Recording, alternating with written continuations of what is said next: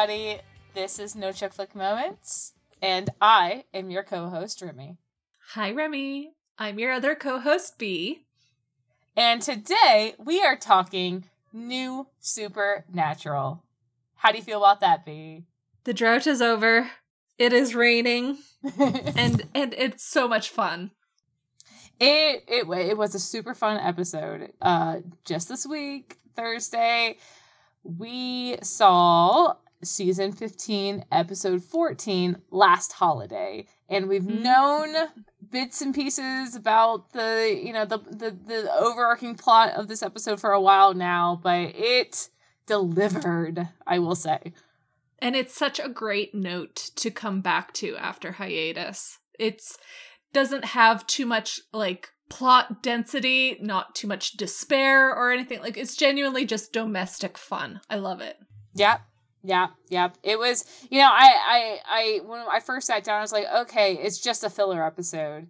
Uh, but, but, you know, to your point, it actually uh, sat with me a lot better than I may have thought it would have as, quote, just a filler episode, mm-hmm. uh, coming back after a long hiatus. Uh, it just, it just felt like a nice, airy, uh, you know reintroduction to our characters so and i also found it to be kind of an interesting look at what makes a family you know because mm-hmm. we had our new character mrs butters and what her kind of complicated relationship with family was and then seeing how Sam and Dean and the way that Jack fits in with that. It was kind of interesting to see those parallels playing. Yeah, that was definitely a main theme of the episode, and um, the writer did use it to, you know, to address some of the uh, complicated family feelings that Sam and Dean and Jack are all feeling um, after the events of season 14 and now uh, that Jack has reached some sort of like reconciliation with Sam and Dean. Um, we're seeing the aftermath of that, and and again, it's all framed around we're a family. What does that mean? Yes, yes. So let's let's get into it. Tell us the writer. Tell us the director, and yeah. Tell us the opening scene. Yeah, yeah. Uh, so again, season 15, episode 14, Last Holiday. We return with this episode written by Jeremy Adams. Uh, who B, as you mentioned, uh, last Quarantini also wrote uh, Scooby Natural. Um, mm-hmm. and I don't believe I ha, has he had one other episode. Yes, earlier this season he gave us episode seven, Last Call. Yeah, with Lee with Lee. Yeah, I knew that he had had one other episode. And so a relatively new, uh, fresh supernatural writer. And it was an episode directed by Eduardo Sanchez, who mm-hmm. a familiar name to me at least. Yes.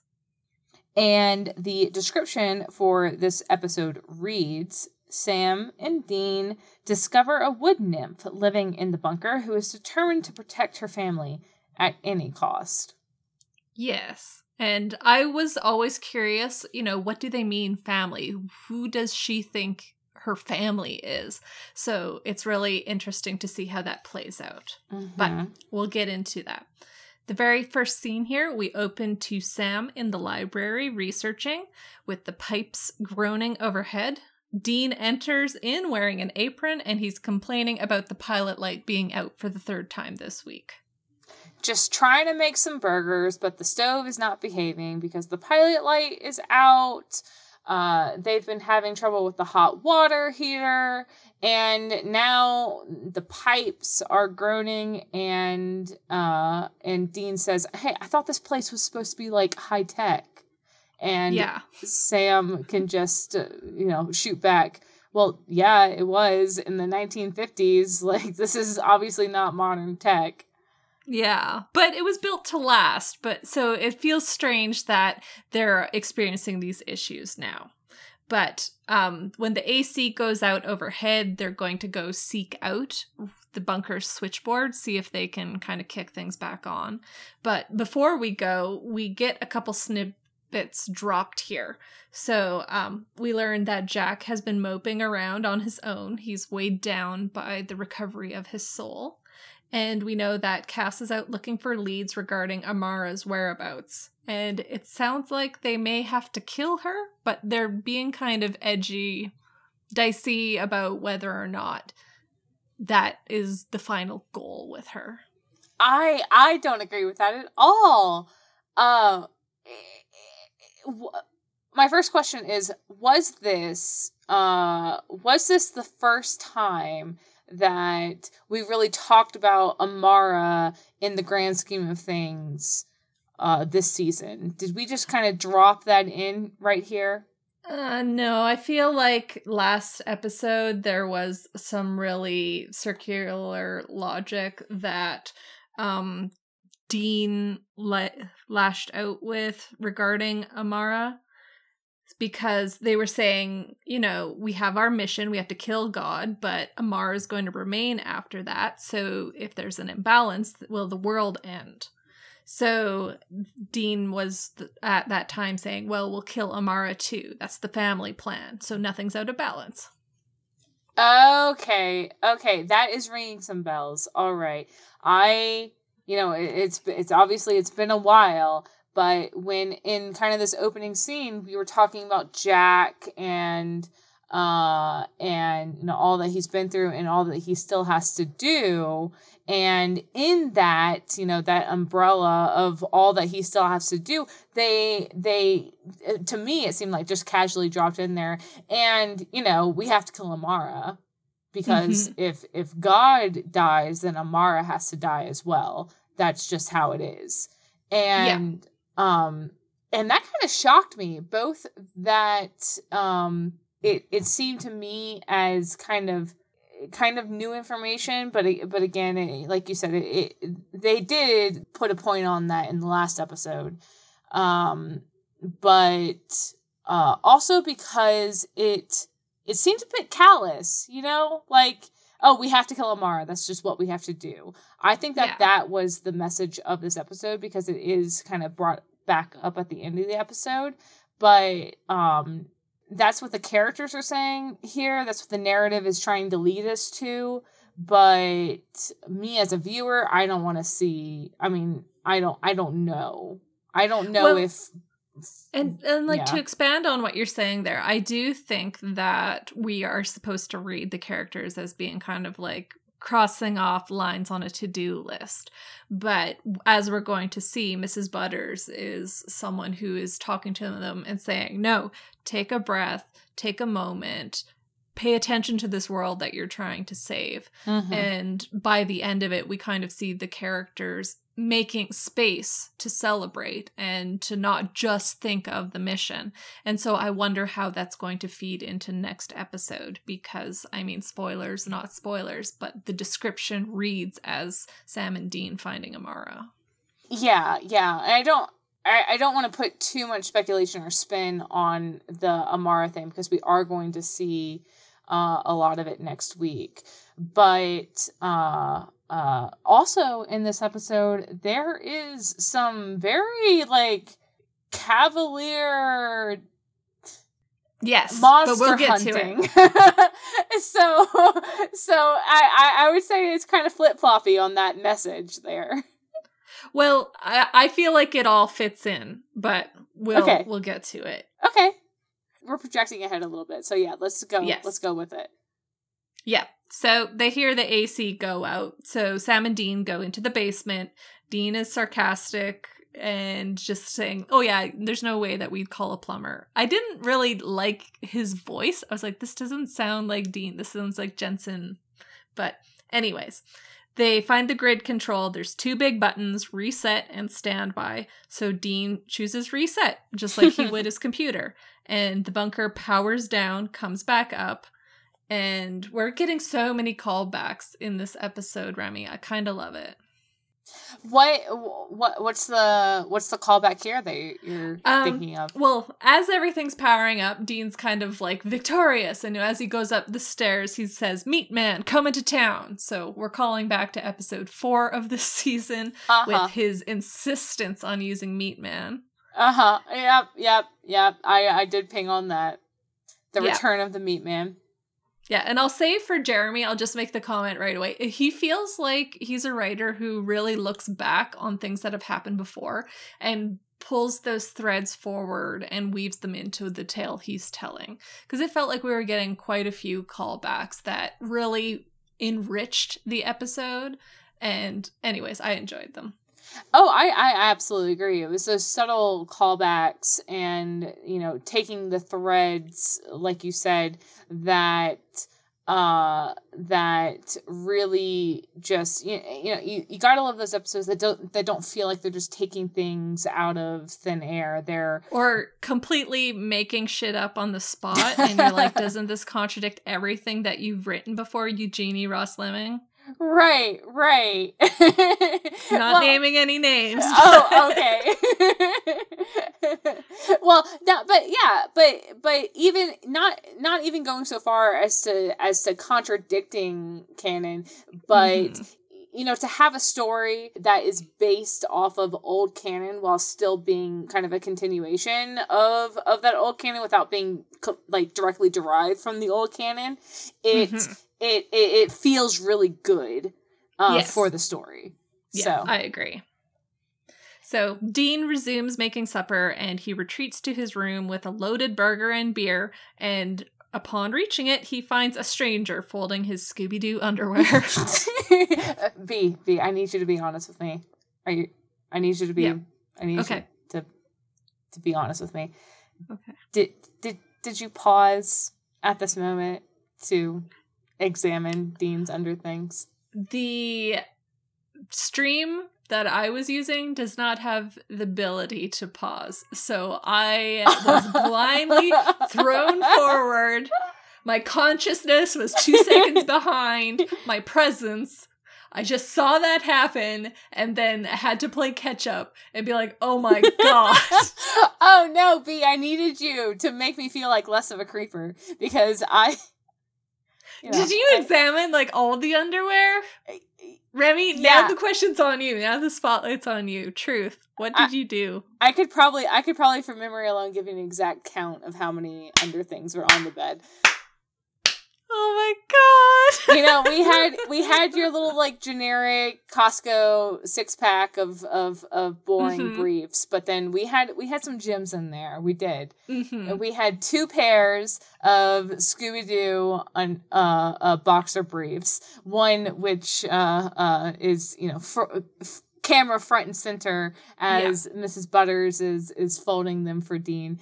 And Naturally. my but my personal favorite, my personal favorite was on the bed the uh the banana patterned uh uh boxer briefs. Oh my heart. This is the send nude socks all over again. the banana briefs were pretty great. They should have like gotten the grizzly bear underwear in there somehow. Yes. Yes. Or oh my god. one pair. Oh my god. Can you imagine how the internet would have exploded? If and they would have done it too. If they had thought of it, they would have fucking done it. One pair of bright orange boxer briefs. Oh my god. I thought you were going to say like the you're never alone campaign that they had. what? Wasn't it Misha at one convention? He lowered his underwear, like his, his jeans down a little bit so you could see his underwear, and it had like the "You Are Never Alone" and like their portraits on it. Oh no, I, I don't know that one. I just I, I I know that the the the meme is that um is the you know the neon orange boxer Mhm. briefs. Hmm. Oh my god, we have so much meta for underpants Oh my gosh, just innocently folded in the pile there. because Dean's doing it wrong. yeah, so there is a strange woman in Dean's bedroom interrupting his his his you know his date with his Dean Deluxe. Yeah. Oh my god, so many little gold nuggets. we find Mrs. Butters in the library lamenting the layers of dust on everything. Dean says the word hell at one point. She gives him a language check. and then Sam shows up and is asking who she is. And this is where we learn she's a wood nymph that the men of letters called Mrs. Butters, and she still thinks it's 1958. She's so cute. She's perfectly cast. This woman is divine. Uh, the, uh, yes, yes, yes. Fucking perfect. I uh, this scene is gosh, I this scene is probably my favorite scene in the whole episode because all three of them and there are many moments through this episode where all oh, three oh, yeah. of them just knock it out of the park with their like comedic chops here. But but this scene was amazing. Both Jensen and Jared are just like killing it with their reactions and and Mrs. Butters is also just oh, every single beat was gold. It was so yeah. good. Yeah. Like she's saying that she was there to cook and clean and like do all those like things that the bachelor men wouldn't do and Dean being like I'm progressive. and then yeah, you you can just go now. You don't have to, you know, you can go. And mm-hmm. and and she's like, "But but this is my family. This is my home. Yeah. And this is the first time when you're like, oh, this is, you know, her family. This is her home. Yeah, she's visibly shaken by the suggestion to just leave. Because, mm-hmm. like, even though she sounded wistful when she was talking about why she's not with the rest of her kind, like why she's not out in the woods with wood nymphs, um, she still sounds shaken by the thought that she has to leave her home. And not only that, but they inform her of the untimely demise of her family, you know, the men yes. of letters. Yes. And she's tearing up looking at this photo of the guys from yeah way back yonder right right there there's a framed photo of the um of of who we know as the OG men of letters um on on the wall and yeah it, like this actress is just killing it because Honestly. she i mean it, it's it's a horrible thing that she, you know, had this found family, and then you know, um, okay, well, I can't say disregarding. Yeah, it's complicated. I can't say disregarding the, you know, the the kept uh, housekeeper angle of it.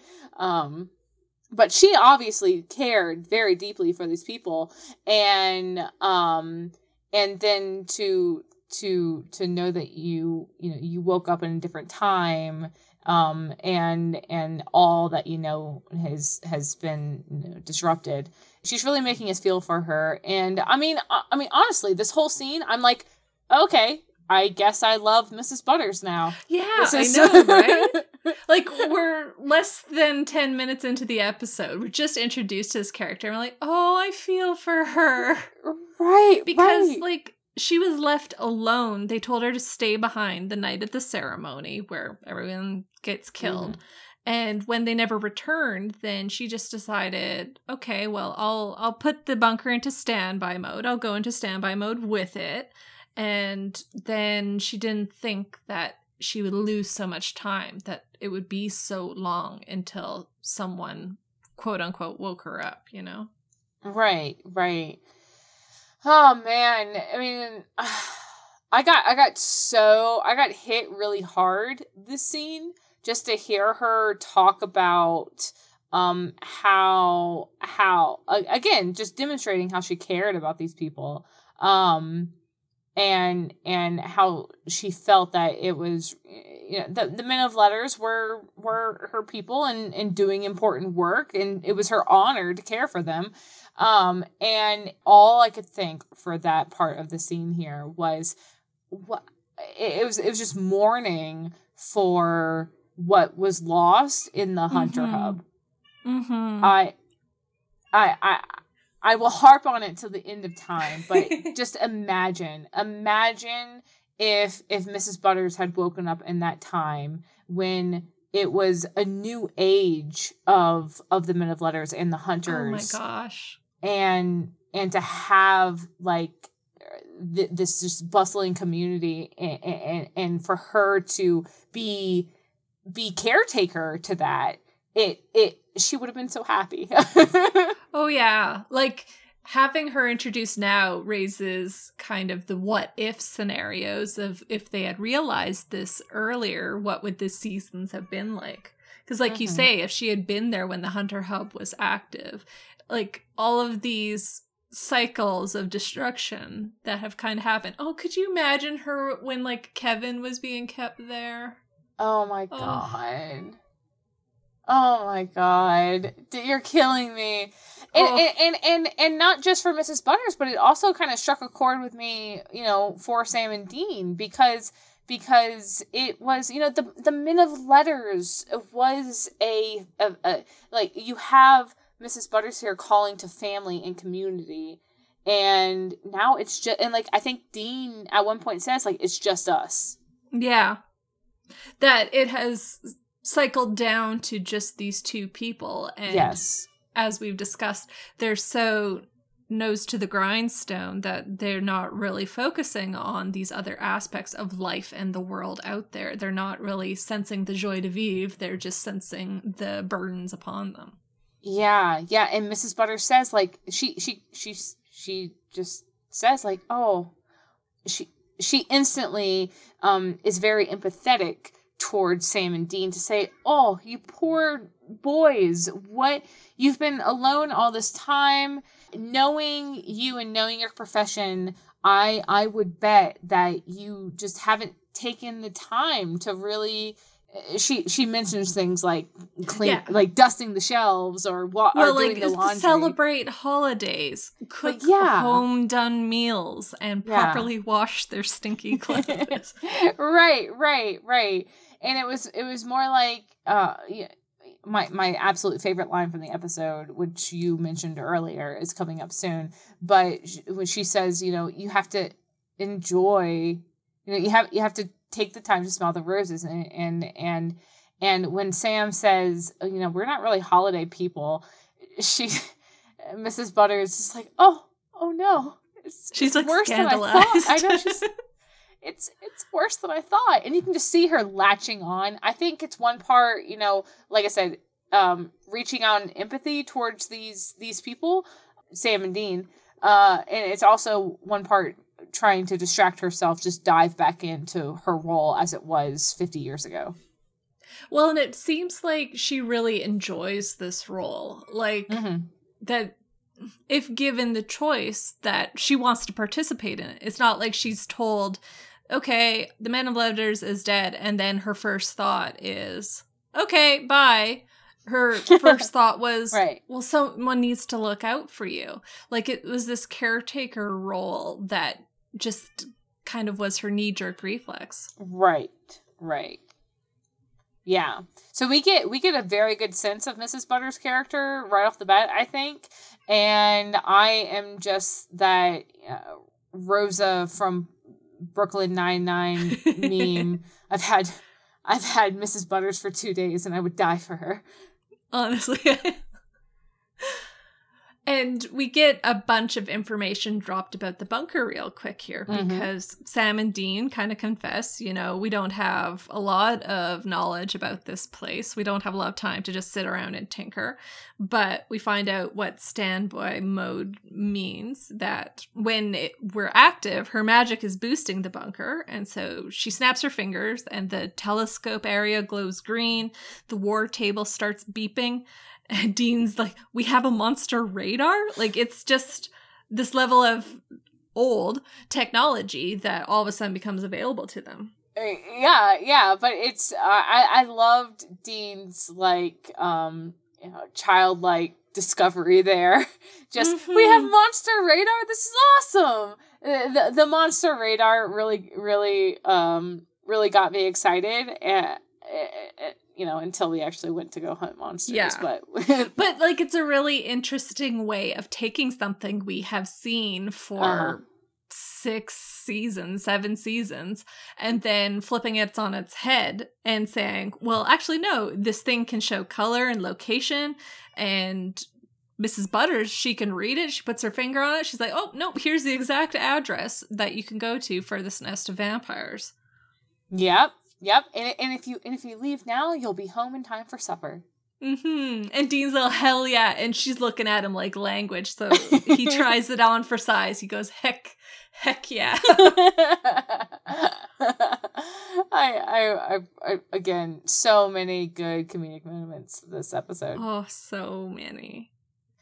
So so Mrs. Butters goes, you know, she she takes her leave, um, and and Dean and Sam are going to go hunt down this nest, but but Sam does take a moment to be like, uh, Dean, uh, Dean, what the hell? Yeah, yeah. You sure you want to jump on board that easily? Yeah. And so Dean kind of concedes. He's like, okay, well, check this th- out. If it's legit, then, you know, that's awesome. This is something to our advantage. Maybe it's a break. We haven't had any of those in a long time. But Sam follows up being like, and if it isn't a break, then Dean concedes, okay, we'll deal with her then. Yeah, then we'll deal with it. And again, me, Rosa, Brooklyn Nine Nine. Don't you dare. exactly. Fuck off, guys. hmm And before they leave, Sam raises a question. Well, what about Jack? What do we do with him? Mm-hmm. So um, we cut to Jack. He's wearing this white shirt. He's moping on his bed, and Dean, through the bedroom door, tells him that they're heading out, but they have a guest kind of staying here. Keep an eye out for her, you know, call if you need us. But she's making cookies, snickerdoodles. I'm like, how how could Jack not have opened the door just out of sheer what the fuckery? Yeah, we have a guest, kinda. You know, she's probably okay, but you know, Yeah. watch out. he must be really like rolling in the deep of his feelings because he apologized at the end of the last episode, but there's probably still that lingering feeling of I have fucked up irrevocably with Sam and Dean and like Mhm. being scared to see them, to see kind of which way the wind is blowing today. Yeah, yeah, that that is a very that's a very good way to put it and a good way to consider it. It's like, you know, he he's he's scared to uh he's he's scared to really Spend Put- any time with them. put himself out there. Yeah. And it's not until he and Dean are locked in a room together that, you know, it's forced to come out. But yeah. but yeah, and um Mrs. Butter's making snickerdoodles, so Jack, if you want any, uh yeah. Bye. Bye. And then we have Sam and Dean. They're driving on the way to this vampire area and they're discussing again Mrs. Butters. What the fuck? Uh-huh. And Dean points out that they live with the son of Satan. You know, like we have weird shit in our lives, but Sam insists that they're in a tight spot. Jack is a mess. And it's really just driving home the point of like, is this really just one extra thing on top of the pile, or is this a godsend, you know? Right. And and Dean is still saying that, you know, this this could be this could be good for us and and we'll just we'll just have to see.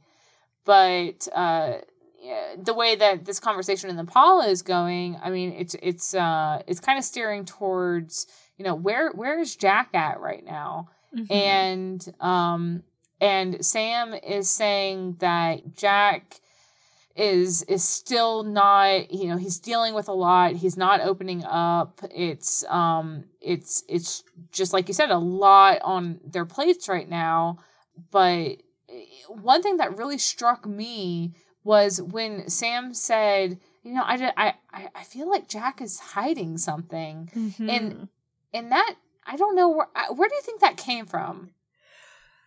Um, I feel like that came from the need to plant a seed for next episode.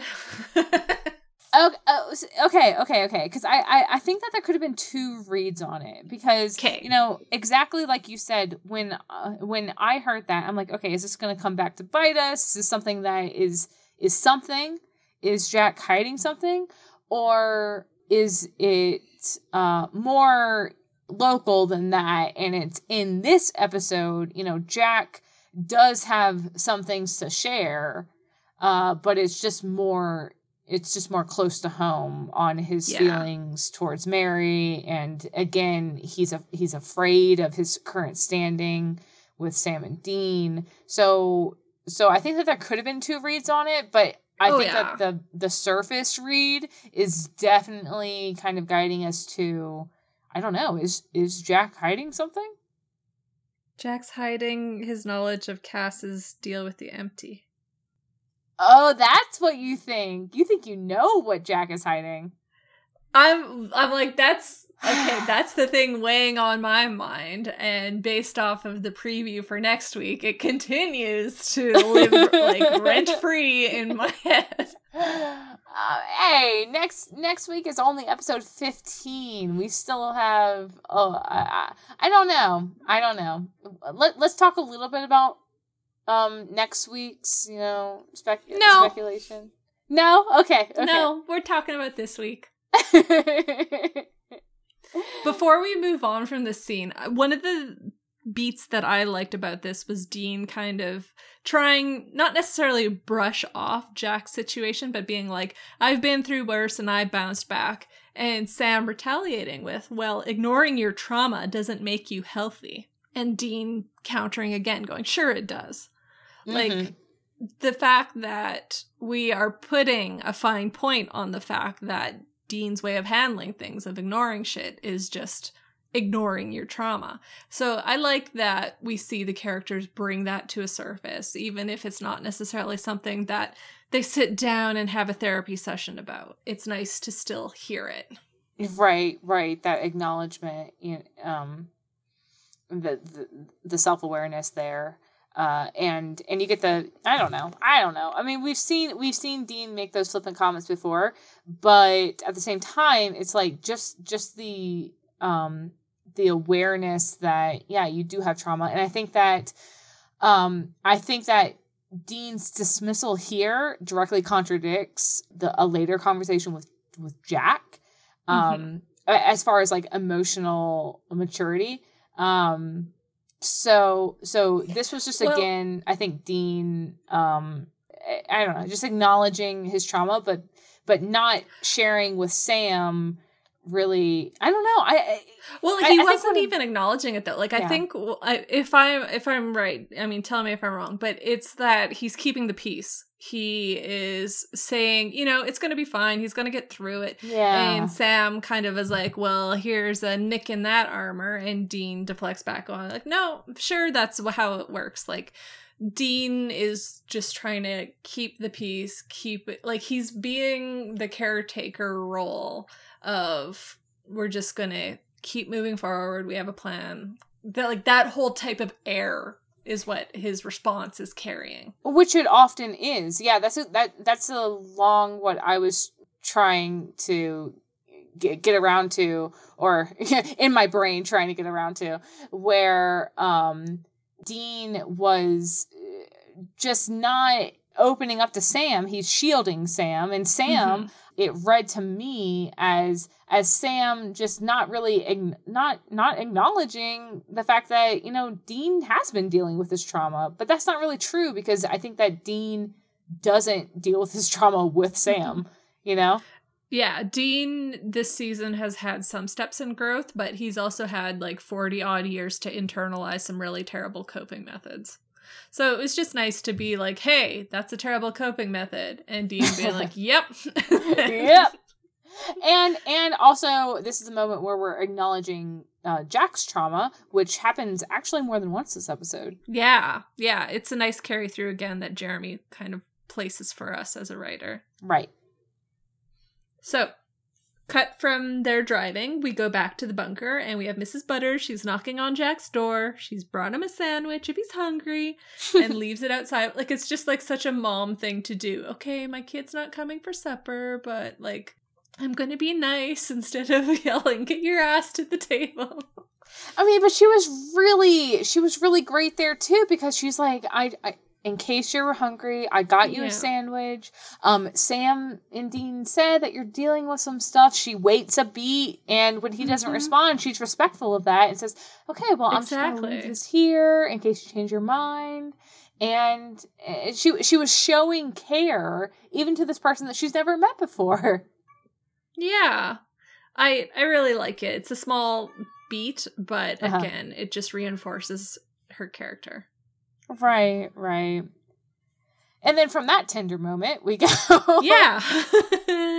we cut to this like really ranky tanky shack where there's two vampires watching a vampire movie, lamenting their lack of mansions.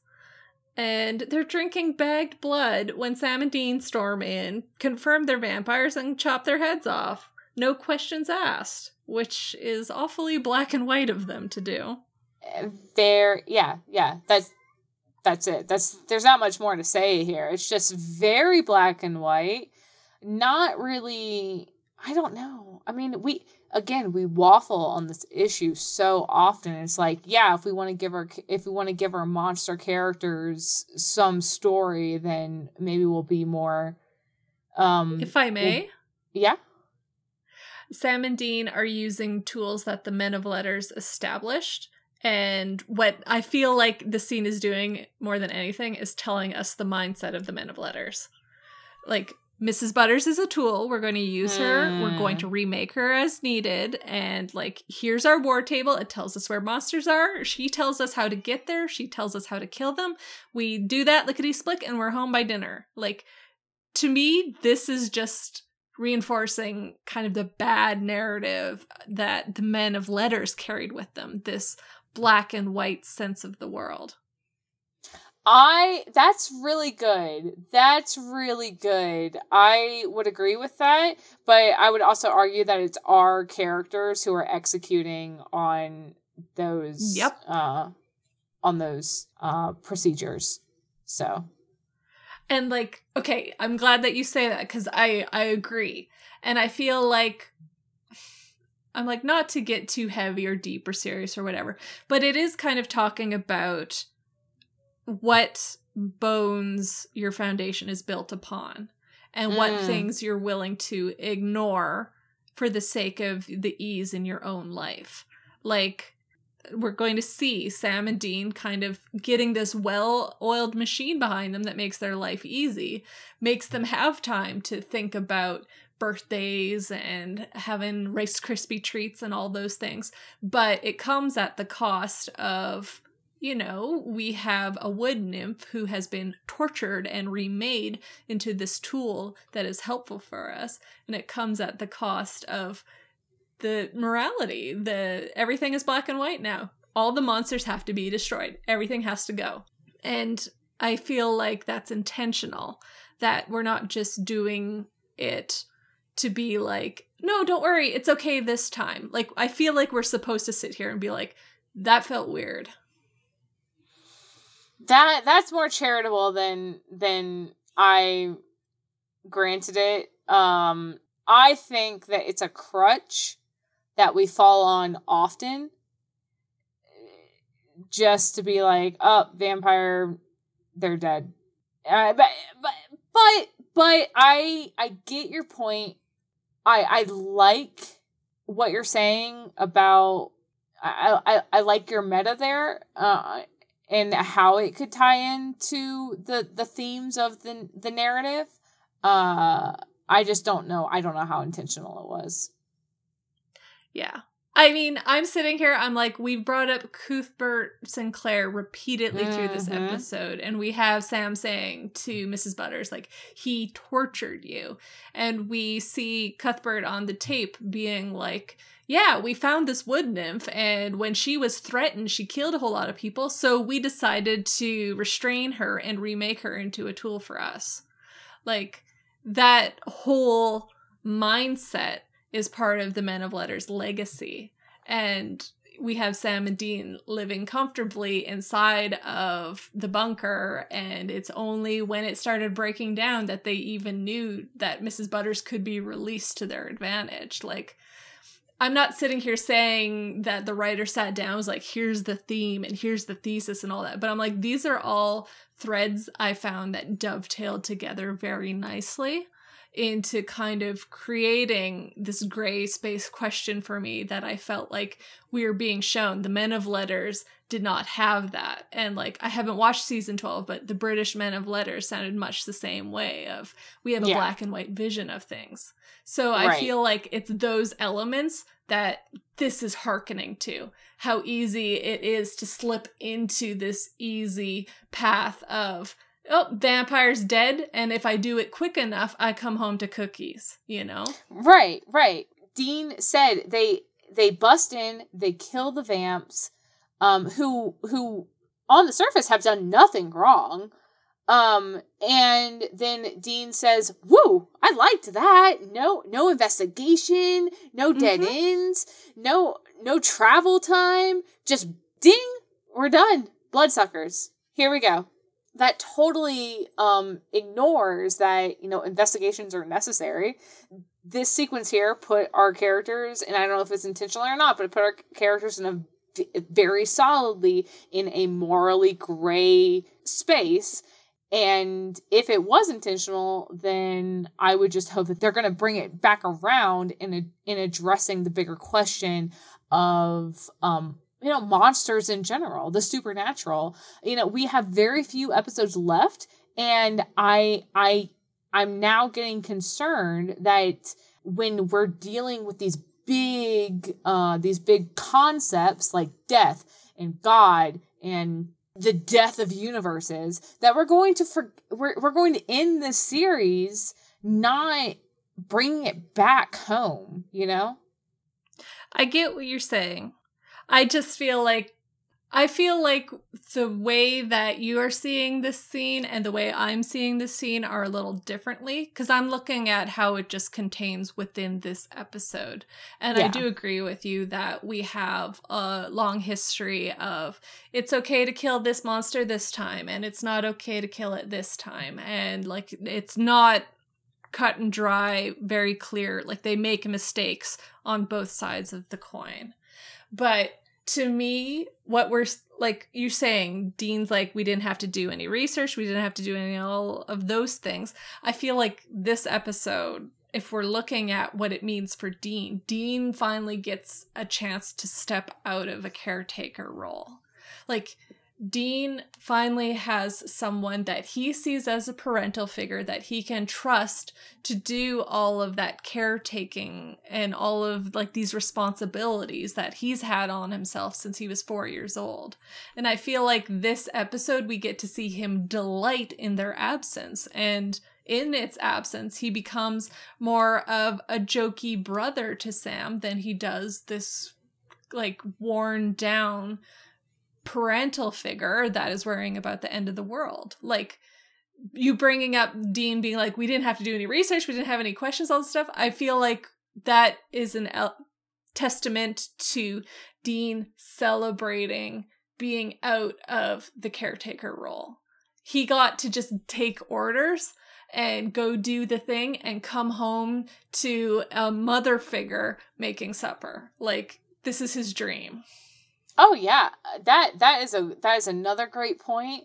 I definitely agree that we see a lot of um uh a lot of weight lifted off of Dean this episode. We see him in, enjoying things in a way that he hasn't. Um but uh in in contrast this is a much darker uh, there are a lot of darker implications in this where Mrs. Butters points um, John texted Dean coordinates and we don't ask questions, we just do the job. Mm-hmm. So yeah, Mrs. Butters points and and Dean kills. But in contrast, we have uh, Mrs. Butters goes, Here's the location. Here's what you need to kill it. I've already packed it for you. I've also looked after your car and I've cut the crust off of your sandwiches. Like, there's a very different thing of John being like, here's some numbers, uh-huh. figure it out. And here's a parent figure mm-hmm. that is like, I know what you like, I know how to take care of you. so you don't have to worry about all of these things. Like the job is no longer all this baggage. It's just a job. Yeah. And and I think I think that all of this we're we're both agreeing on one thing. It's that as far as this scene goes, it feels bad. And uh, yeah. And and I I just wonder if um if you know that monster question is ever going to come back around before the end of the season. The series and before the end of the series to tie this back to what we were talking about earlier, the Amara we're going to deal with. I've I am optimistic that when they talk to Amara that we're going to see some of that nuance there. Cuz Mara is the darkness, she's the stand-in right. for like monsters, the the opposite of God, you know. And we saw what happened when God was removed, when we saw the Pocket Watch universe. We saw darkness eventually overwhelm. So I feel right. like when we see Amara and we see how the guys respond to her place in the story, that we're going to get more insight into that. But I don't think that this vampire scene was necessarily going to carry both of those story beats. It was just looking to focus at this episode's beats about what happens when nice guys just follow orders. Mm hmm. Mm hmm. Wow, that was a lot. we had a lot of thoughts on that. Well, no, I mean honestly, I did have a lot of thoughts about that. It, yeah. Um, and like also these are big kind of overarching thoughts that have to do with this too. And like it's such a small snippet, but it genuinely is. Like, here's these two, they look like run, poor, rundown vampires that are drinking from blood bags. Because it could have very easily been a victim sitting there that yeah. they had a goblet full of the blood from their throat, but it wasn't. So I feel like it, we are being asked these questions and it's just okay how do we take this what what have we learned from this yeah yep yep I, I, I mm-hmm. know that it may have felt like I was disagreeing with you at most points there, but you tied that in very well to um the the narrative of the episode. There's a lot there. And and I think you're right in being concerned about the fact that, you know, we have six episodes left and we have these huge looming questions. So, how are we tying that off, boys? not now. Not here. Not now. No. No. Because here and now we chop off some heads and then we we get to see Sam and Dean return to the bunker. It has Christmas music blaring. It is completely decorated. It has stringed light bulbs on the stairs and a full tree on the war table with a train tooting around its base and presents. And Mrs. Butters dancing with her cookie tray. She is delighted. She is in her element. She is loving everything she's doing, and I'm loving it too. she's so happy. She is she's so happy. She's got her gingerbread cookies and and she's standing under the tree. She welcomes the boys home and she says Merry Christmas and she is just d- delighted. She is mm-hmm. she, she is so glad to be back. And Dean's just like a little kid. He's smacking his hands against the rails and he's like, We are so keeping her. Like, just thrilled.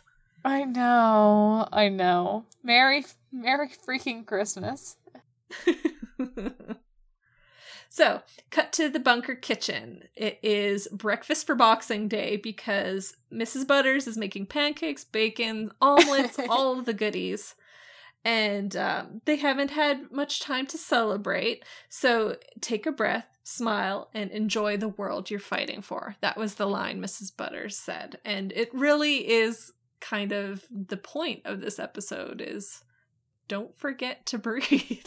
And my favorite line of the episode. In enjoy yeah. the world you're fighting for. Mrs. Butter standing in front of Sam, clicking her tongue. Don't be so dour, Samuel.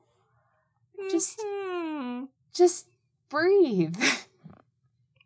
And it felt like such a light bulb moment for me watching it because I'm like, hot damn, yeah. I mean, I know it's television, but their lives have just been a long string of traumas like like the popcorn string you put up on the tree well each kernel we have a different trauma happening and they don't have a lot of opportunity to just be light and Yeah. to not to have somebody else that is handling all the work and then they just get to breathe.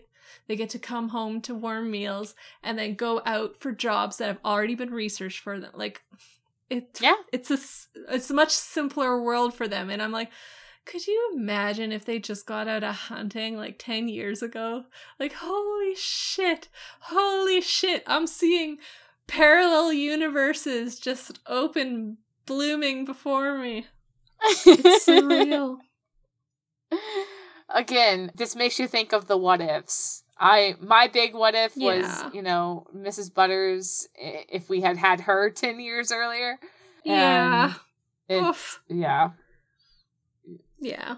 But she's she's stoked to be making up for so much lost time. And it's at this moment that Jack finally appears and Mrs. Butters is immediately off put by him. She interrupts mm-hmm. Sam to be like, "What are you?" But Dean appears in his purple night robe and he just pats Jack on the shoulder and he's like, "He's a millennial." and then adds, you know, he's a good kid. Yeah, yeah, and, and, and Dean in the purple nightrobe with the purple nightcap, uh, a, a a good callback to the Scooby Natural episode. Um, Mhm. He even says wrapped up in hugs, like it feels like I'm wrapped up in hugs. uh huh, uh huh. And Jack also has some cute PJs on. You know, I I I wanted to give Jack a nod because I liked his get up too. But we have missus Mhm. Butters here confronting Jack in the kitchen, uh, or it's a bit it, not not confronting, but it is something of a standoff, um, because she doesn't really know how to react here. Um, Yeah. but when both Sam and Dean say, no, this is Jack, he's, you know, he's a good kid, uh, Mrs. Butter says, okay, well, if, if they vouch for you, then, then, um, then that's good enough for me. And we see her then immediately adopt, uh, Jack into the fold. With an immediate plying of smoothies. Oh my God, I want a smoothie so bad, B.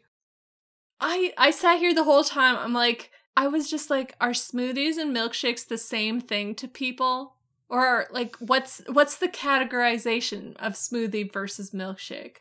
You're right. It it did look more like it did look more like a milkshake, but um, uh, just texturally.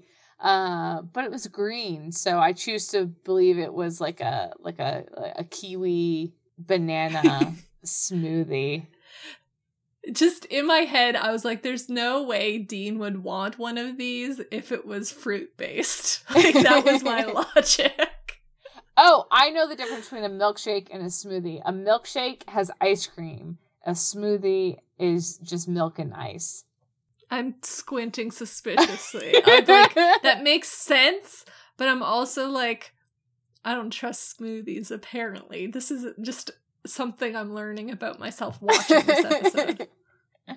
I've watched this episode twice in two days and seen some number of smoothies, and and every time, every time I was like, "Damn, that looks good." She'd get you too. She'd get me too. She would. And and uh and Dean says, "Ooh, I I want one. I want a smoothie." But no, no, no, no, no. Uh, you Mm-mm. get tomato juice. I'm worried about your cholesterol, Dean. Oh, he has to have his veggies slash fruit. and so Dean Dean pouts that out. And we can't leave this scene without mentioning how Dean completely flashes Sam and fucking Jared's face during this was so fucking funny. I loved it. right, right. When he when Dean is uh, showing off the softness of his robe, he's showing off a lot more than that. Yeah, he's pulled up the hemline of the night robe to be like, look, it's so soft. And Sam's like, I don't want to look anymore. he, he he couldn't even get the words out. He was like, no, no, just shutting down. Yeah, it was just really cute. I really loved this callback. I really loved the fact that Mrs. Butters got this for Dean for his Christmas present. Like, I love Mhm. everything. Right, right. And then we get so much more goodness and this montage that comes that comes next. Yeah, yeah. So an alarm goes off overhead, and Dean's immediately excited because it has to do with the monster radar. So he and Sam they run to opposite ends of the dormitory. They get to their rooms, they get dressed, and they're ready to drive. And and oh, I got ahead of myself because it's not the montage that comes next. We do get uh Dean and Sam leave to hunt this lamia uh that the radar was was uh was blaring over. And now Mrs. Butters and Jack are, are left alone. And what do they do? Mhm. They they they clean up together. We next see them washing and drying the uh the the boxing day uh dishes and uh, they Mhm. have uh, they they have a little bit of a get to know you talk Yeah. Mrs. Butters learns that Jack's dad is Lucifer and that he killed Mary. And it's really a sad beat because Mhm. Jack is trying to. He's opening up to someone that he perceives as a stranger, you know, like no skin in the game yet. I mean, clearly fond of Sam and Dean, but also she seems so nice and warm and empathic. So him sitting there and being like, Mary was a good friend and being really remorseful about the accident, that it's all the more tragic when we see how it pans out between these two. mm-hmm But Mhm. for now, Mrs. Butters says, like, she kind of perks his chin up and says, We all do things we're not proud of, but life gives us second chances and it's our obligation to hold on to them. And it helps a little. Yeah, yeah. And it was for for Jack, I really just I think it was a kind of a shining Jack moment because um not only was he opening up to Miss Butters because she she reads as someone trustworthy or, you know, empathetic, but I I got the impression that he it, it was it was just Jack's character in that he really doesn't he doesn't have a deceitful bone in his body or not even not even deceitful but he is is so genuinely honest and An open book. and, and, and an open book and he puts it all out there and lets the people around him you know make make their judgments and unfortunately he just keeps getting hit by it you know it's like Yeah. he, he is himself but then the the feedback from that you know i'm thinking of the kids from um from from lawrence Lebanon, yeah. Lebanon, yeah. And he just is himself, but he you hate to see that come back and bite him. Yeah. Like you hate seeing someone be open and vulnerable and then have that be used against them or taken advantage of. Like he, he even calls himself stupid at the end of this episode. Mm-hmm. But I feel like on Mrs. Butter's behalf, things that she's saying to him, like we get second chances and we do things we're not proud of, I think is like a subtle nod to her background too, because yes. she was certainly a, a docile person before she came in contact with the men of letters and she's done things that she's not proud of but she has second chance now she can protect these group of boys Yeah. and maybe do something right this time, you know? So she is connecting with Jack on a level, even if it's not something really that she wants to pursue. no, no, I definitely I definitely got that as well. This is her second chance and and it's it's something to hold on to. I really liked that uh that sentiment as well. mm-hmm. Mm-hmm. And here's our montage. Yes. I, I wrote down Dean, a gleeful idiot, is excited each time the radar goes off. That's true. That is true. And we quickly, uh, in, in addition to, you know, these cutscenes um, of the, you know, the radar, the lunches with the crust cut off, um, and Sam and they Dean. Brown paper bags with their initials on it. Like, they have never, they've never, like, I will harp on this whole little montage bit as just being evidence of Dean thriving when he doesn't have to be in the caretaker role.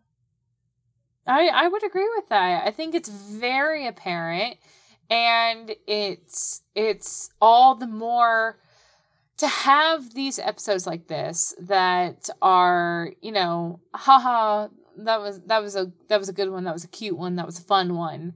Um, but mm-hmm. when you when you dig a little deeper, and next week uh, or or the week after, when we're hit by all of you know the burdens that are still on these characters, it um it, it hurts all the more. You know.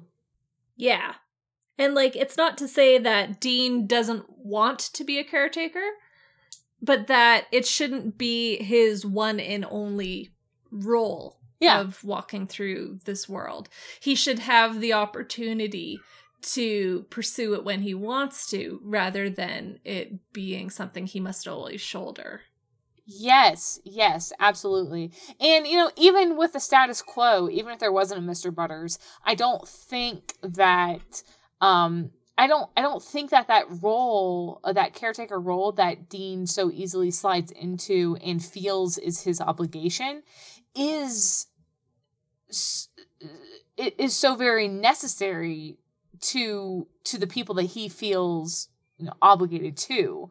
Uh, like like for example i think that sam would like i think that sam benefits from dean being that caretaker but he doesn't need it.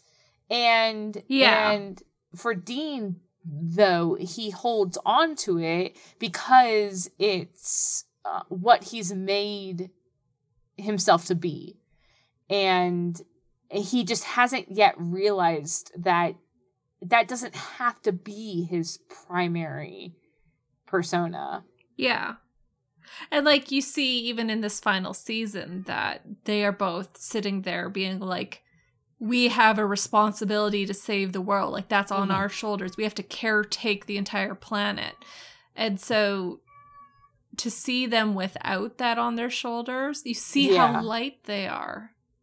Yeah, they yeah, yeah, even on that bigger scale of things where, you know, they are the only people who can save the world, but here in this episode in this moment, um uh, they they can let themselves forget it.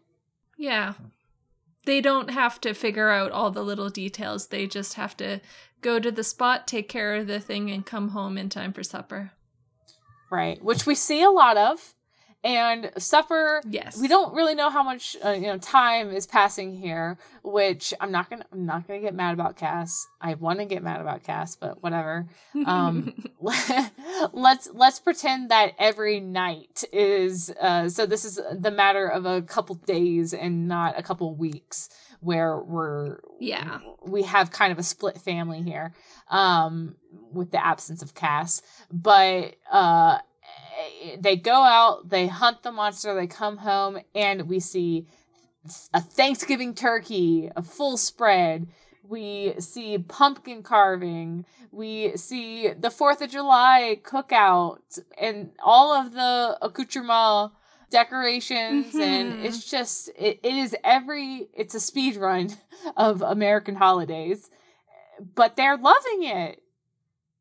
Yeah, like they're they're taking delight to their everyday. They're taking it to their meals. And we even see that they're taking it to their cases because the last of this montage we see Sam showing up with Mjolnir and Dean showing up with his grenade launcher. Like these aren't practical weapons, but these are fun weapons. Like it's right. really giving us a glimpse into what if this job wasn't a slog And like that goes back to that thing I was saying before of like what foundation what what bones are your foundation built upon? What costs have been paid so that you can have it this easily? Mhm. Mhm. Uh, B, B I'm I'm glad that you were the one that um took the running jump at um um pronouncing Mjolnir. Yeah, because I did Google it and I did write write it down. I I I come from I was a major Thor fan, so I definitely have experience with the funky words. It it has come out of my mouth once or twice. I always feel like I'm I'm spitting out some my, my tongue just wants to escape my you, mouth. You're kind of like Darcy, and you're like, it's Mew Mew. it's Mew Mew, exactly. so, so, so I'm like, you know, I'll take a running leap at it, but today I didn't have to. there better be a sand pit at that end of the leap so that you can at least not land flat on your face. Thor's hammer. And again, callbacks. Yes, yes, They- serious callbacks. These are both callbacks. I was very happy to see it. hmm And the last thing that this okay, so that was the last fight. Now the montage is over. We enter in on Sam's birthday celebration. And he's blowing out the candles on his birthday cake, and Dean is putting in a request for when it's his turn. And Mrs. Butters is as in a, as polite a fashion as she can, being like, "Honey, I thought you're old and you wouldn't want to celebrate it." and Sam's only four years younger. Oh my god! But Jack's face there, like suppressing a laugh. Like Mhm. it would be rude to laugh, but oh boy. yeah, yeah, and like. Dean's a little hurt by this, but it's immediately recovered because Mrs. Butters is like, "Okay, your your treats are already made. You don't have to put the Uh-huh. request in, honey. They're already in the kitchen." So Uh-huh. Dean takes off on record speed, being like, "You're the best." oh boy. My heart, like, uh, I can't get over how light he is when he has a parent to look after him. A parent that looks after him. Yeah. It's uh yeah, yeah. I mean, again, on a surface level, it's just haha, look at Dean being silly, but no. Mhm. It's so much more than that.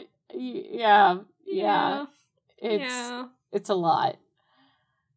Yeah, but I, I hey, I wanted I wanted Dean to blow out a candle. He needs a birthday cake. It's okay. I I will try and write the coda, but don't don't, Don't trust on that. anything I say.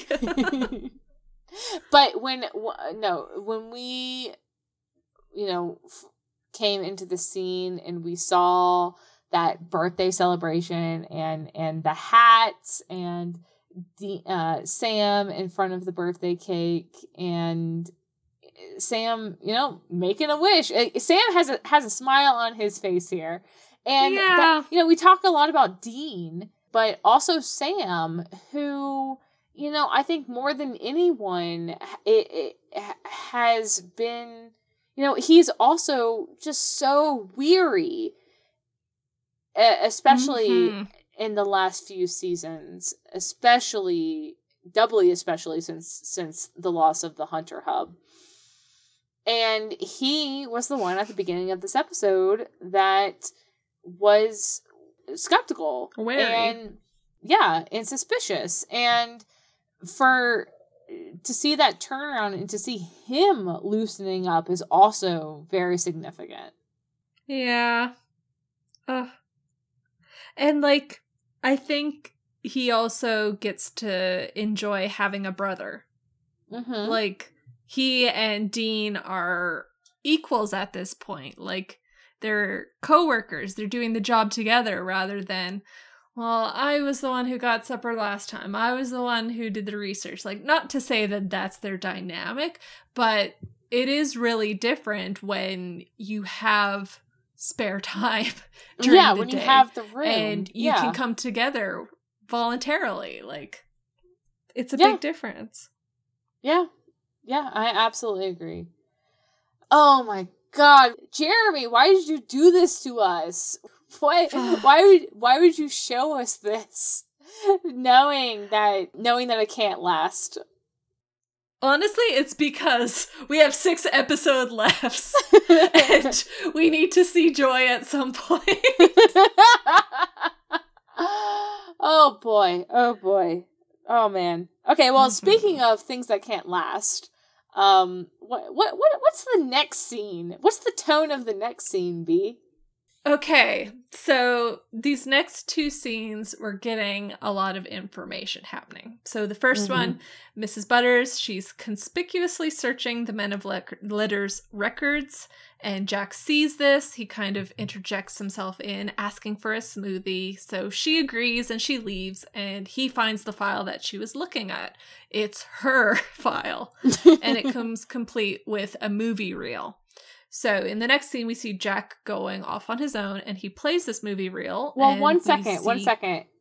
Well, yep, yep. I, I, did. I did just want to note that when Jack was looking at the file, we don't see much information. But like you said, it's her file. It's um, it, it has her listed as subject B, and it has a photo. Yes. Um, and and the title of the file here, and and the report, um, aside from the the film reel is uh, the study and experimentation of subject B and I'm you know that's that's a good note to to lead mm-hmm. in here mm-hmm.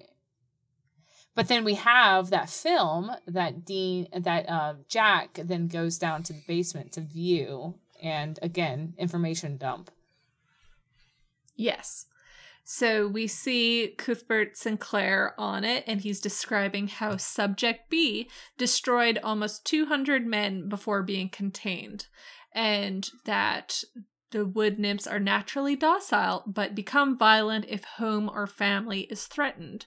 So he has performed some experiments, as he calls it, to essentially brainwash her into the Men of Letters fold. And we see this demonstrated with a Nazi that she readily decapitates with her bare hands. Yeah, yeah. And yeah. yeah. And and you know, on on the one hand I'm like are they trying to make me feel bad about Mrs. Butters, the the Nazi killing badass? but on the other, um, we have Jack there. He's shocked to see this, and he's re he's reacting to this to say, "Well, son of a bitch." I was like, "Baby's first son of a bee." I know, I know. It, know, it can't. It, I don't think you're there yet, Jack. You know, keep trying. Um, Bless him. He tried. Yeah, he tried. But like. And, one thing before we leave the video, though, um, I did want to note is that uh, uh, Sinclair says that um, wood nymphs, um, you know, can become violent when protecting home and family.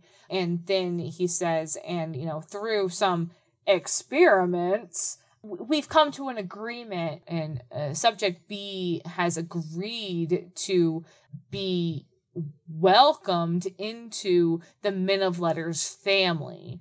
So he, yeah, he, he says it there that it right and that was obviously to me a, a very clear manipulation of of him yes. using Mrs. Butters as a tool. As we yes. mentioned. The yeah. fact that he was able to recompartmentalize the men of letters as her family mm-hmm. is a big, big red flag. Yes. And like yeah. we get another callback here talking about the Nazi campaign here, like being the Thule Nazis. So like these are kind of callbacks that we've seen the other times that Thule has been mentioned in the in the series. But I feel like Jack's reaction to this tape, like you were asking, like, are we supposed to feel bad or like scared that she killed a Nazi? I feel like Jack's reaction to the tape is the same as Mrs. Butter's reaction to him, which is, fuck, this is a dangerous thing masquerading as like a kid and a nice old woman, respectively. Uh-huh. So it's like game recognize game with each other, even though they themselves don't view themselves as a threat. It is look at how dangerous this is if we piss it off. Yeah. Yeah. That yeah. That is something to be wary of. Um that that's a very good point. Yeah. Yeah. So I wasn't really connecting. I was like, why is she scared of Jack? But when I thought of it in those terms, I'm like, yeah. And especially when she talks to him late in a later scene, the things that she brings out, you can you get a sense of the gravity of you know, Sam and Dean are kind of used to wandering around with an angel sitting in the back seat of the Impala, but these are powerful beings that if they got pissed off or you looked at them the wrong way, you could be in serious trouble. Right, right, right. We've been escalating in the scale of monsters for 15 years, uh, but, you know, uh, Mrs. Butters th- this is this is something above and beyond what anyone would be would be comfortable with. Uh, mm-hmm. and, and and you know, talking about callbacks with the Thule, um, we've we've mentioned Cuthbert Sinclair has been mentioned multiple times um, this episode, and we see we saw him front and center in the Men, in Le- Men of Letters uh, photo on the wall in the library, and now here he is appearing in this uh, in this video. Um, but he himself is a callback, right? Uh, yeah, from yeah, he was from a season nine episode. Yeah, yeah, yeah, yeah. He was um basically the collector uh, type uh, character um, and he was an outcast men of letters who took his um, experimentations and um, and and fascination enslavement with the supernatural too too far. Um and and yeah so i mean i really loved um bringing back that character and the actor um to yes. this episode. It was it, it, it, again we just love to see we we love to feel like we're making that sort of connection. Yeah, that okay, here's our existing universe, and then here is something new we're bringing to it, rather than uh-huh. here's something new we're bringing to our universe. Like, it's a subtle distinction, but you have very different reaction to being like, oh, you've reframed things I've already seen before. I get to play with those elements in a new light. That just feels really rewarding. So, like, good job writing. Yeah, yeah, yeah. That that's what I was that's what I was saying at the very top of the episode. It's like there there's something very satisfying in building on um the existing canon uh uh mm-hmm. rather than introducing new canon. Yes. A plus. Yeah. A plus. So son of a bitch.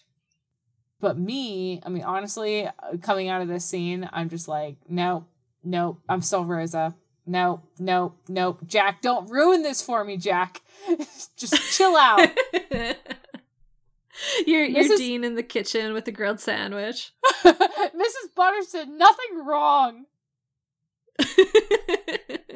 but we'll see where we're going with this. I'm very I'm very uh uh trepidatious right here.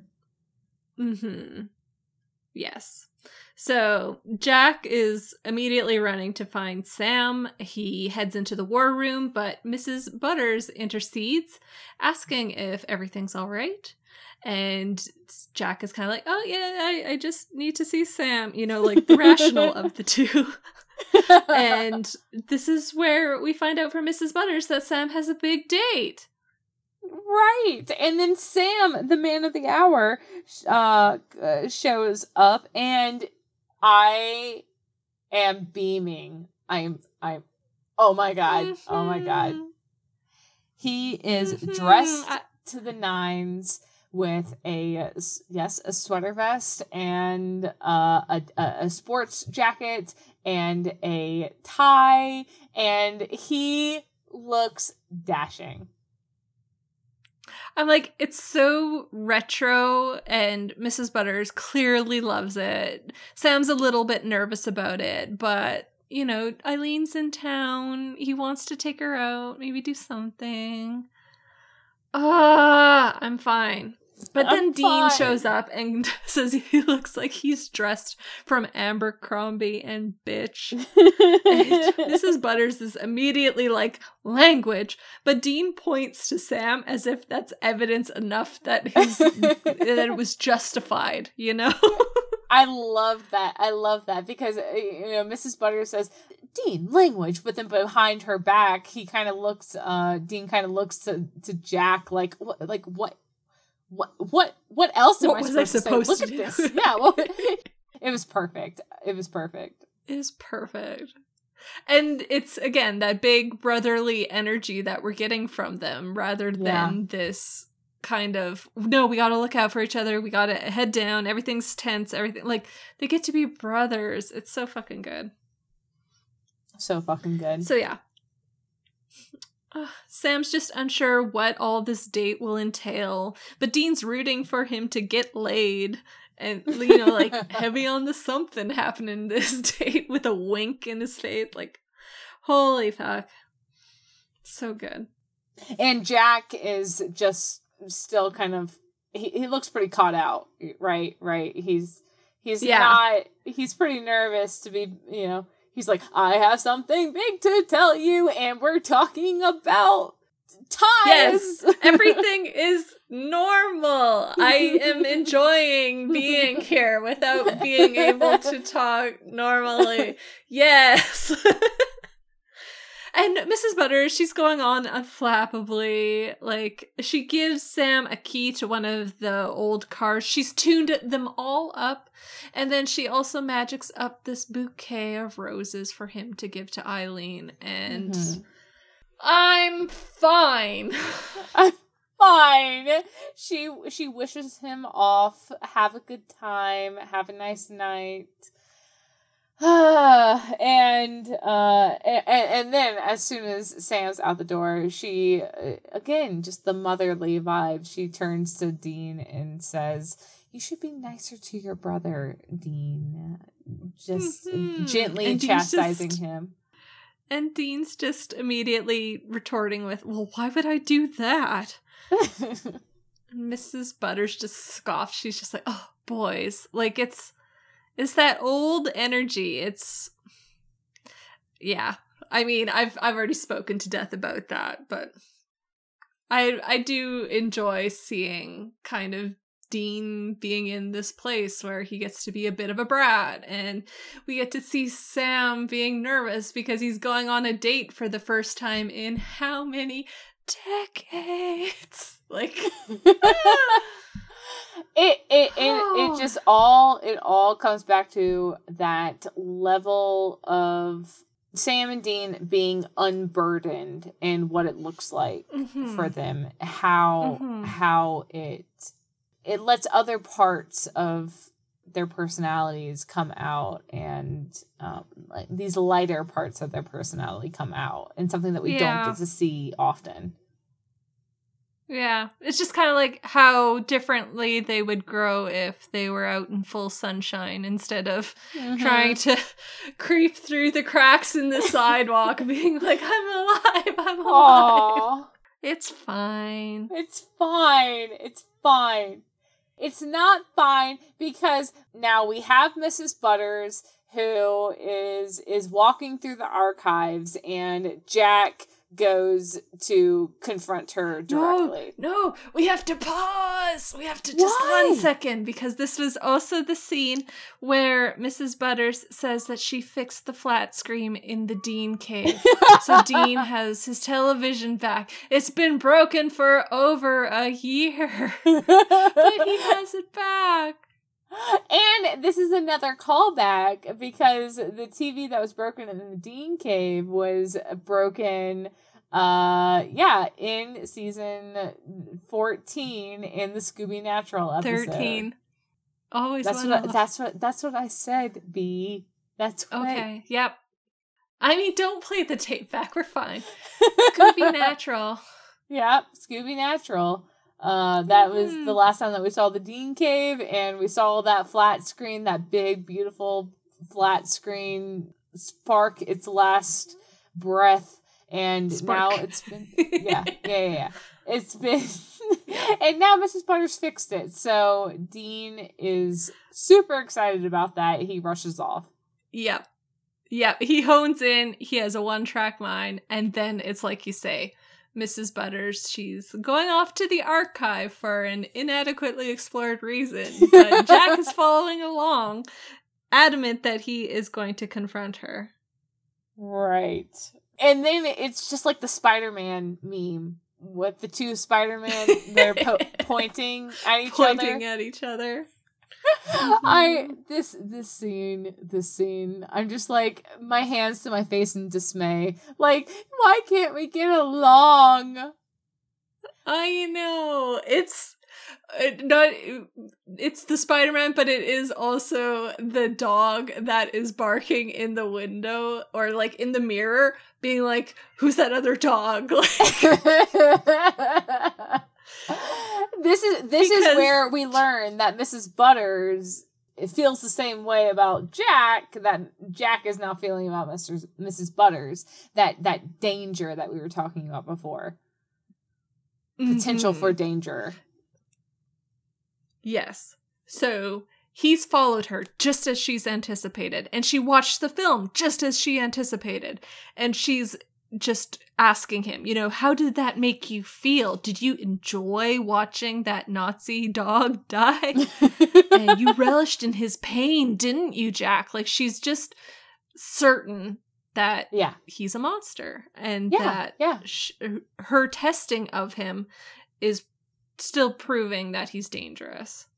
Right, right. And that's what Jack says. She he he says, "Wait, wait, was this a test? Do you, do you think that I'm like that?" And she says, "No, I know you're like that. You you mm-hmm. you enjoy the the pain and the fear and you're just waiting for your opportunity. You are a monster and I will not let you prey on my family. I will not wait around for you to hurt them as you have before. Yeah. Coming back to this time, it's not going to happen. Yeah.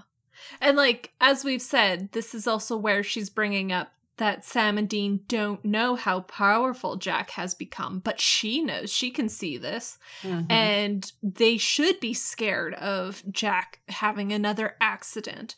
And like maybe he's being kept inside the bunker for a reason because Sam and Dean are scared that he's going to kill someone else the way that he killed Mary. So Mrs. Butters is just, you know, these are a lot of Jack's doubts. And she's like, bing, bing, bing, bing. I'm playing whack a mole. I'm hitting them all. But don't worry, I'll protect Sam and Dean from you. she says, I'm protecting my family from you. Mm hmm. Again, you know, directly calling to what Sinclair re- really brought her in to utilize her for. So, Yeah. This was her nature and he twisted it to the men of letters advantage and they went with it.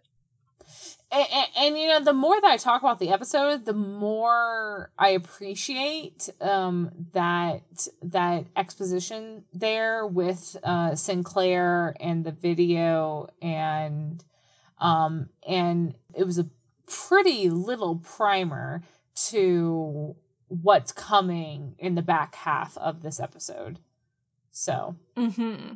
something that was supposed to be maybe from Jack's point of view read one way evolves as you know we we we hear more from Mrs. Butters later on. yeah like this is that gray area that we were missing with the vampires you know they just went in okay this is a monster kill them come home but with mrs butters you see like we're going to see in an upcoming scene here Dean kind of being like, oh, no, like, I don't really want to kill her. She makes Uh, sandwiches uh-huh. real good. Oh, maybe it'll be okay. Like, the concessions start happening there, but we're not. we're we're seeing what happens when these characters are forced into black and white. Like it's it's a there's a lot happening in this episode considering it is quote unquote filler and fun and it doesn't matter like no there's a lot there's a lot uh-huh. there's a lot. We're fine. We're, we're fine. She tosses jack. She puts him in angel cuffs. She is protecting her family by weakening him with those smoothies and the bunker will be safe again once she's gotten rid of all the monsters betrayed betrayed by the smoothies i felt that and he even had a little milk mustache earlier. Oh, just, I'm like, when when Dean calls him a millennial, I was like, okay, first of all, he's a Zoomer. He's, he's a Zoomer, but exactly. Alex Alex is a millennial, so I see why you guys did that.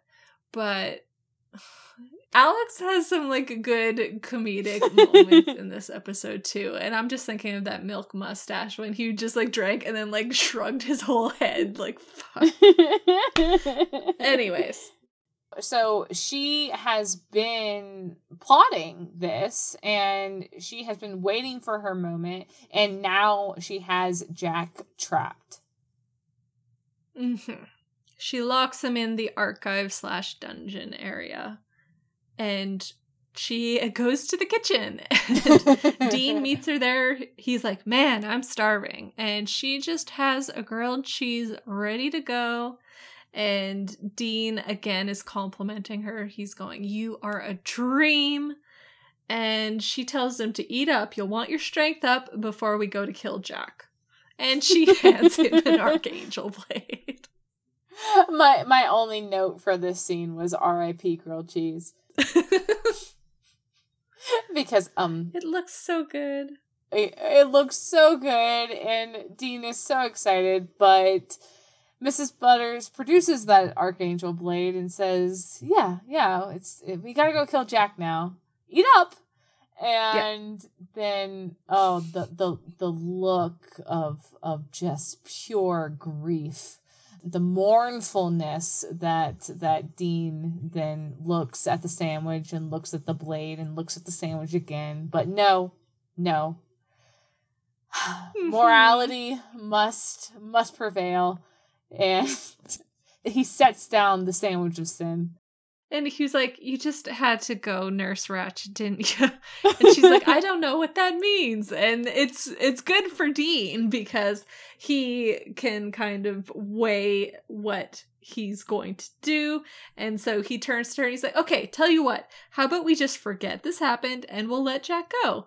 And Mrs. Butters is like, well, fiddles, he got to you too. So she tosses Dean into the dungeon instead. Yep. Yep. We're, we're gonna wait for the we're gonna wait wait for the responsible child to come back home. Yes, yes, Mrs. Butter's favorite. Dean's infected, so she's going to wait for Sam to come to deal with them. And sure enough, Sam returns from his date without his necktie. And Mrs. Butters is uh, sitting there like a parent, being like, You're past curfew. And, and then Sam's like, ha, ha, yeah, that's funny. We're getting some misery yeah. vibes here. like, okay, uh, uh, okay, Mrs. Butters, yeah, all right. Um, and then he's, and then Sam's like, Where, where's everyone else? And Mrs. Butters, well, about that. Yeah.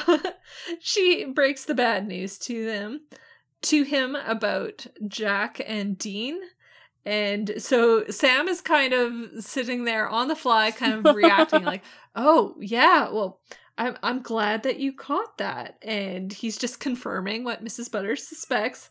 And he is telling her, "I'll go get my gun in my room, and I'll meet you downstairs so we can get to the killing." like Every- this is again, Jared has fun with this here too. Right, right. I was I was just gonna say the same thing. Everything that I loved about the Mrs. Butters introduction scene with uh, uh Sam, Dean, and Mrs. Butters in the library. uh, and just how how well they played that up and how uh, and, and how funny it was. Uh, I it, it came through again with uh, uh, Dean and Mrs. Butters in the kitchen, and then Mrs. Butters and Sam here in in this scene. Mm-hmm. It was mm-hmm. so good, so good. Hmm. She's just so excited that he's on board too, even though it's like the worst acting. She's like, like ah, yes, I agree. Oh, Sam, I'm so glad you were always the smart one. Yes, this is exact. Yes, you're tracking. I'm glad to hear it. Let's yes, go get your gun, and and and we'll we'll, we'll take care of the problem. And then, oh, oh, before you go, how was the date? I was just like, oh, I still love her. I still love her. Exactly. Exactly. Yeah. Yeah. No no big bad vibes here, except for the fact that she wants Mm-mm. to kill Jack. Yeah. But we understand her side, even if we don't agree with it. so now it is time for a Sam and Dean phone call. And Sam's oh like, God. okay, I'm back in the bunker. Why didn't you call me and tell me this was happening? And Dean didn't call because he knows what it's like to have a cock block for a brother. And he wanted to leave time for Sam and Eileen to practice sign language. It- it's been a while for you, man. Yeah, yeah, you know, you, you know, I, you know. yeah, and then Sam immediately is mm-hmm. like, I don't want to talk about this with you, Sean. and again, it's like such brotherly vibes right. that is happening between them too. Like it's so much fun seeing them get to be brothers. It harkens back to like season three when they were fighting each other and like just goofing like idiots. You know, I love it. I love it. Uh, uh, yes, yes, it was it was great. But then, but. But then, okay, Mrs. Butters has gone psycho. What do we do? And and mm-hmm. Dean's like, try sh- shooting her, maybe? And Sam, like, oh yeah, okay, yeah, yeah, good, good idea. He gets the gun out from under his pillow, and then he's like, wait, would this even work? And then they have that back and forth again, just the br- brotherly bickering. This like, you were supposed to look into it. No, you said you were going to look into it. So we have no idea how to mm-hmm. kill this person. yeah, we're just gonna wing it. right, right. How to um subdue a wood nymph. Um mm-hmm. but but then a bit of a light bulb moment when uh when Dean says, "Okay, well, you know, the the grid, Mrs. Butters said that she put herself in standby mode, so why don't we just do that?" Yeah, head off to the boiler room, you know, smash buttons, we'll just see how that goes. So Sam's like, yeah, yeah, good plan. And then goes directly to the war room. Apparently. Mm-hmm. But in the meantime, we have Jack and Dean having a heart to heart where Jack asks Dean, Do you still think I'm a monster?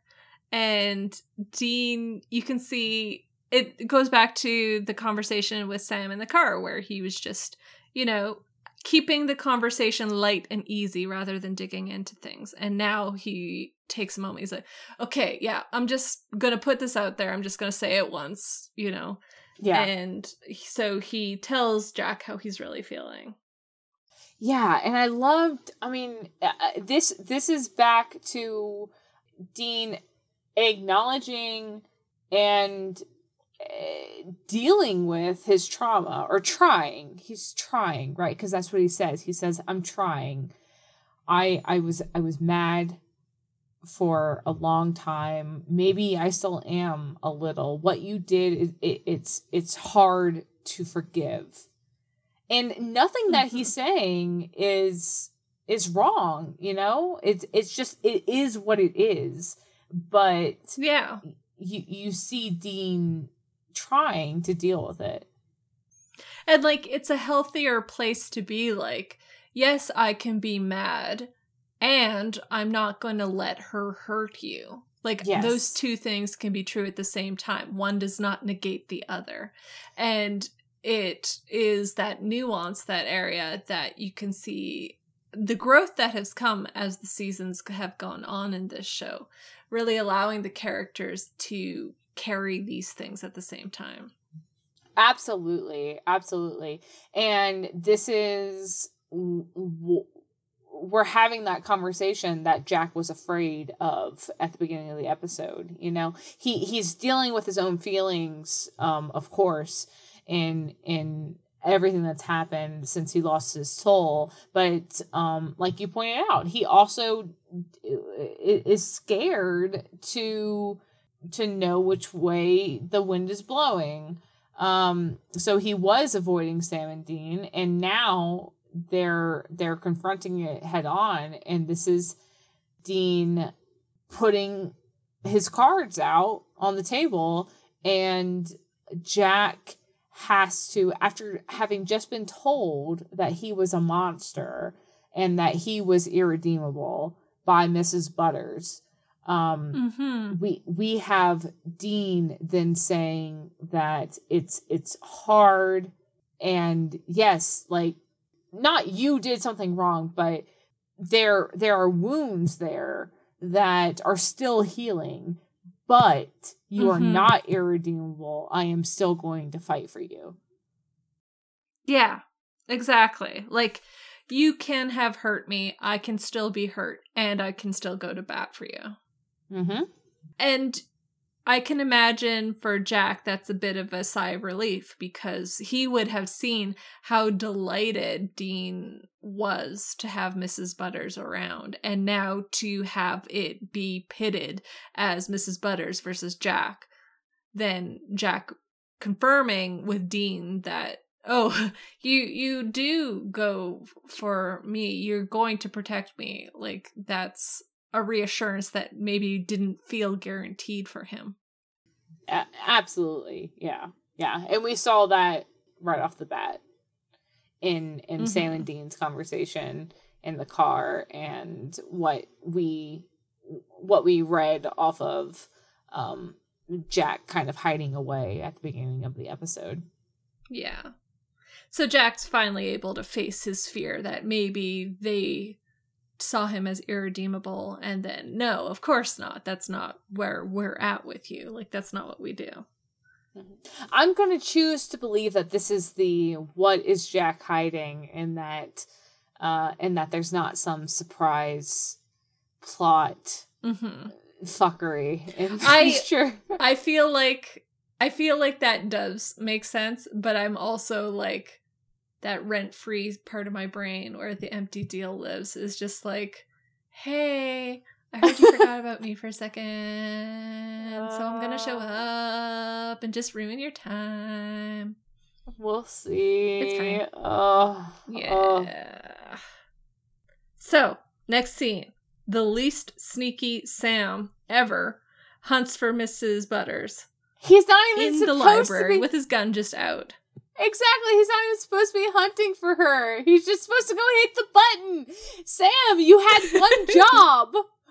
Well, maybe he was like, I'll take the gun part and you take the button part, even though, like, we didn't agree on that at all. oh my god. Yeah, but she sees him. He doesn't do a great job of attempting to shoot her, but she just freezes him. She forces him into a chair and she pulls the most gut wrenching line that a mother can ever say, which is, I'm not mad, I'm disappointed. I astral projected back to my six year old self and I felt those crushing emotions again for the very first time and I couldn't recover. Fuck, I'm feeling it now.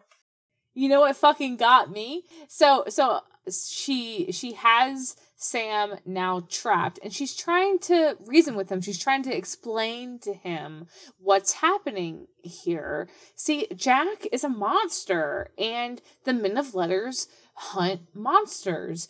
M- Mr. Sinclair explained it to her very very clearly and and she knows that this is the most important job that ex- exists in the world mm-hmm. and and that it's it's her honor to uh to protect and care for the the men of letters um and and, and support their mission.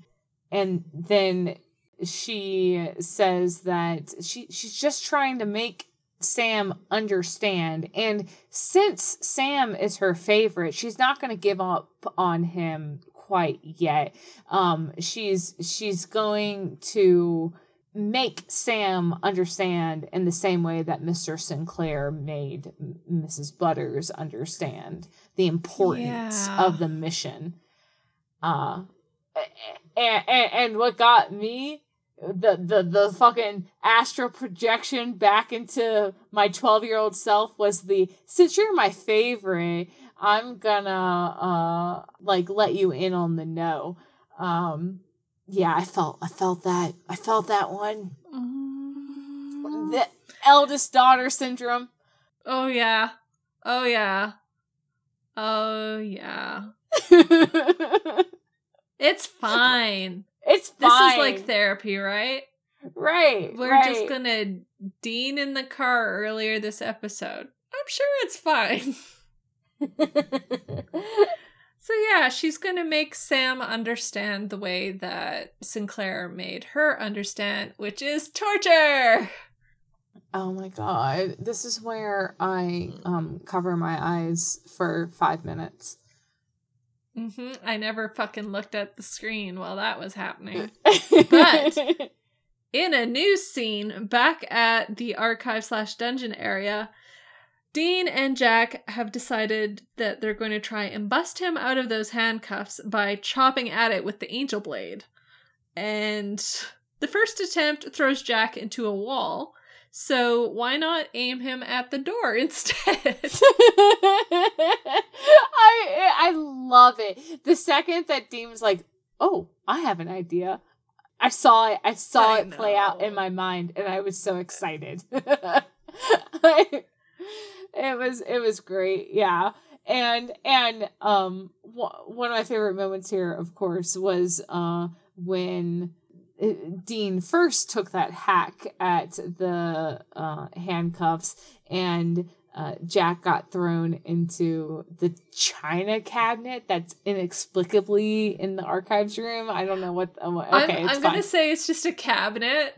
It didn't look like there was any dishes in it. It was just we store stuff in this, and it's made of balsa wood, so it breaks really easily. right. Yeah, we'll go with that. Uh, uh, Dean was like, "Ooh, ooh, that looks like it. That looks like it hurt. Um, oh, darn it." D- Damn it! D- you know, damn it! it's just rebelling Yeah. against. Yeah, this uh, culmination of Mrs. Butters curtailing his language is he's self-policing himself. He's going, "Dang it," and then he corrects himself to "Damn it," and then just language my ass to himself. Yeah. Right, right. I'll, I'll say, damn it, if I want to. Poor Jack, though. Oh, yeah, I know. Okay, you were a cannonball in one direction. We're just gonna rotate you 90 degrees and cannonball you at the door. And poor Sam, because we are listening to Mrs. Butters say how Jack is a monster. She won't lose her family again. Sam is insisting that Jack is a kid who's gone from one tragedy to another in his life. And I'm like, God damn, this is the line I needed to hear. And like, it doesn't just have to be Jack. We can put Sam, Dean, Cass. We could put a lot of names in there. mm-hmm. Mm-hmm. Yeah, my only I, I love I love that um Sam voiced this and we get some insight on where Sam is in regards to Jack. Uh Mhm. uh, my only regret is that Jack wasn't there to hear it. But yeah. Yeah. And then, like, what he hears instead is at the end of this episode, which doesn't feel particularly reassuring, but we'll get there. Mm-hmm. Um, Mrs. Butters does the thing that she does to teach Sam a lesson, and Dean Uh-huh. and Jack, meanwhile, have break broken out of the archive room. Um, they go down into the boiler to break the reset button, and briefly this poofs out Mrs. Butters, who was Wait. insisting that it's Jack's nature. Wait, how how are you about to breeze past the fact that Dean hit the wrong damn button? He hit the reset button. No, no, no. Okay, okay, okay, okay, B. but it was the standby button that put Mrs. Butters in standby mode. It was the reset mm-hmm. button that rebooted her. I do agree with this, but I'd like to also point out that Dean hit this button with a very sh- blunt object. Why? Yeah, It ain't like he was trying to finesse the situation. why? Why? We see Dean and Jack come into the grid room, and he picks up a hammer off the wall, very reminiscent, might I say, to uh season 10, episode 4 or 3, episode 3 with Three. Demon Dean in the bunker. Um Mhm.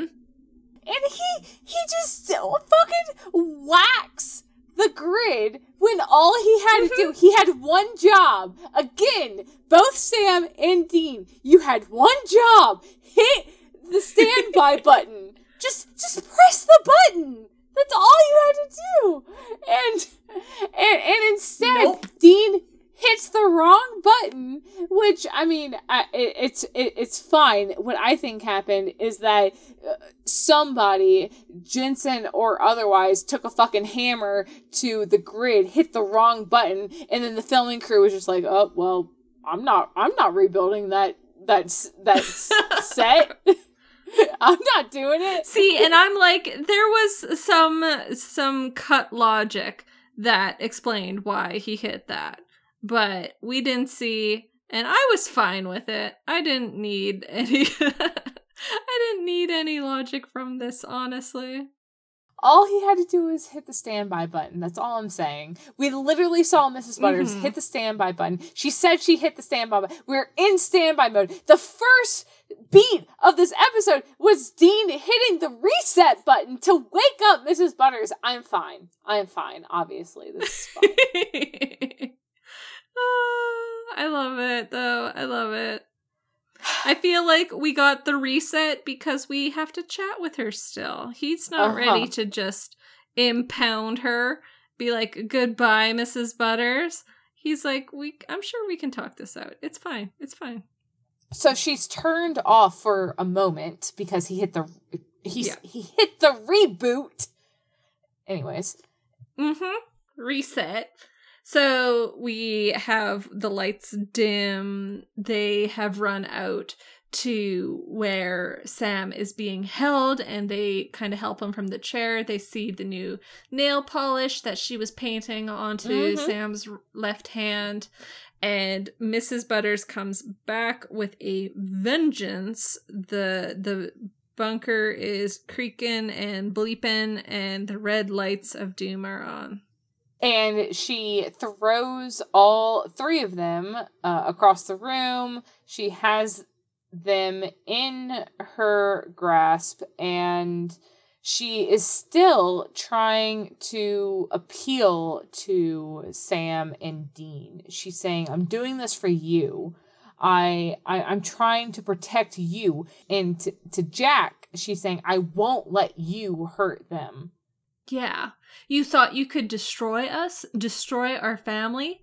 I wasn't there for them before, but I'm going to stop you from hurting them again. So, like, Mhm. she is fixated on the fact that he took away their mother.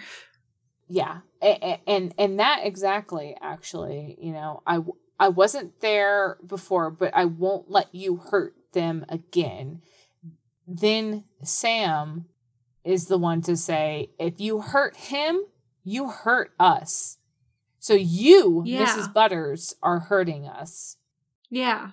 You can't keep us safe by killing people we care about. Right. And and being directly confronted with that anathema to what she thinks she's standing for finally gets her to take pause and take stock. Yeah. of what Mhm. she's actually doing. Yeah. And like realizing that there's gray there, that it's not just black and white. It like gives her the space she needs to think about bigger pictures, you know? Like she got herself so fixated on the I'm cutting the crusts off Dean's sandwich and things like that that now she's thinking about how she wasn't allowed to go home after Sinclair found her. Like she couldn't go to the forest because of the monsters. But Sam is countering that Cuthbert used her. He lied to her and tortured her and like twisted her with this story of the greater good to make it okay for her to not be with her kind, Right. with her family. Yes. Yes. And and Sam is saying as much, you know. Sinclair used you. He lied to you and he took you away from what you cared about and, and made you into something new. So, yeah, that yeah, that's hard. And on top of that, Dean is is coming in with the the big bigger picture, which is saying that Jack can save the world. That's what we're here for. That's what we're all here for. That's what that's the mission that you have sworn to protect, Mrs. Butters. Right? Mhm. We we're here we are trying to save the world and make the world better. And he, Jack, can do that.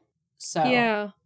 And it it's interesting seeing Sam and Dean take the two routes to the same answer, you know? Like Sam doesn't know what Jack knows, which is the tapes with Sinclair or anything like that. He just knows Uh-huh. what Mrs. Butters was saying as she was planning to paint his fingernails red. And when he heard that, like he's appealing to her on that personal level. Like it's not necessarily going to be the way that works, but it's the way that's most humane. It's the Mhm. most honorable way of talking to Mrs. Butters. Whereas Dean's approach is like he's thinking like, okay, if you're working with black and white logic, well, here's the fucking checkmate. Here's the piece that is going to like if if you're here for the greater good, there's no greater good than keeping Jack alive so he can save the world. that is the perfect way to to say it to wrap it up if you're really working towards the greater good there's no greater good than this so Mhm. yeah yeah So like both their approaches are looking at different facets of Mrs. Butters. Like Dean is appealing to who she is now and what she is saying she stands for, and Sam is appealing to who she was and who she could be again if she was outside of this influence. And I just like that's again, writing makes this a really efficient good way of doing it, but like to sit there for analysis, that's a really insightful way of treating Mrs. Butters as a three dimensional character as well. i agree because we you know if we had just heard dean's angle on it saying like he's the world's only hope that that is kind of one dimensional and it's not it's not doing mrs butters as a character any any favors uh or putting that extra layer on it uh contributes Mhm. something to the to the narrative absolutely Yeah. It is what breaks her you know she Yeah. she stands down Yeah. She starts to cry, and as she relents, she's just saying, like, I just miss them so much. And it's not 100% clear if she's talking about the men of letters who were killed or if she's talking about her home that she was taken from. Mhm. Just that there's that absence that she's trying to fill with. She's trying to use the purpose she was given. And mm-hmm. it's just not enough to necessarily make you forget. And I mean, that goes to what Dean was saying to Jack as well. Like, I'm trying to move forward. I'm trying, but this is not something that's easy to forget.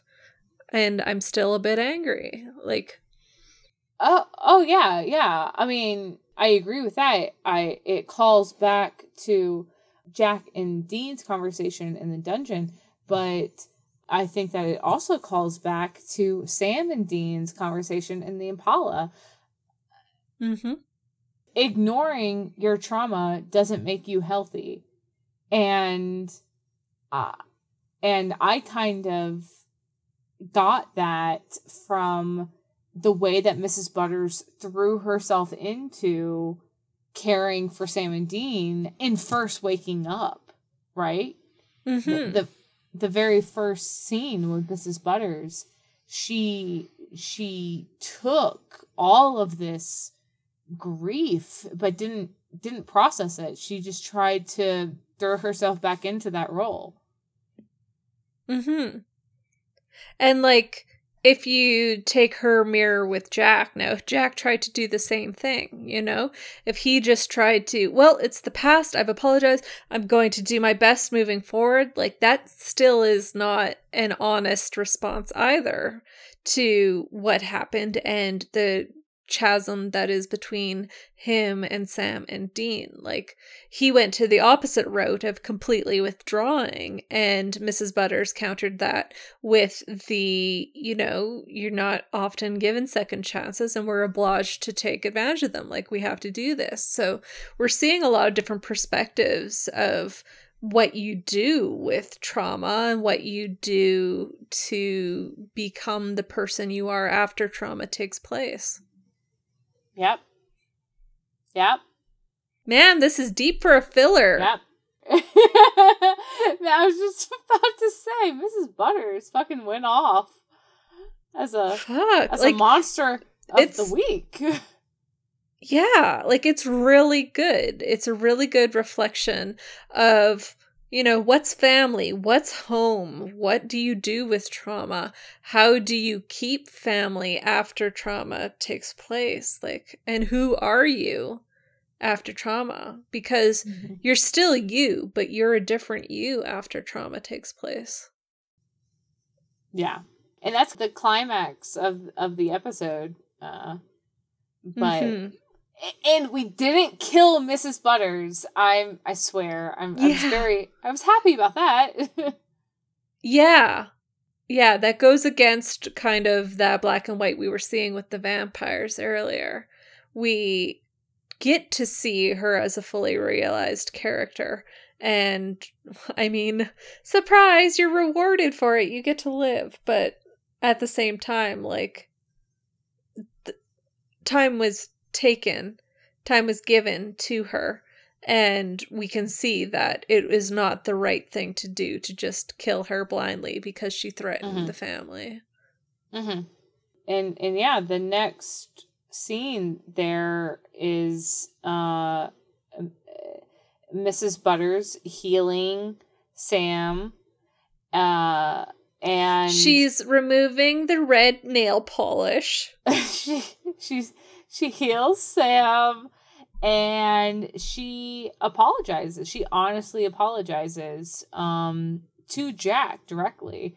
And and Mhm. we see Jack a, again just that on like that uh, they're Guileless. both Yes, they're both just so open and honest in their feelings, but uh, yeah, Mrs. Butters shows honest regret and um Jack shows honest acceptance of her apology and it and, and, and you know Mrs. Butters can can feel better for it. So I really liked that moment between them. It was it was kind of Mhm. background, but it was really it, it really hit for me.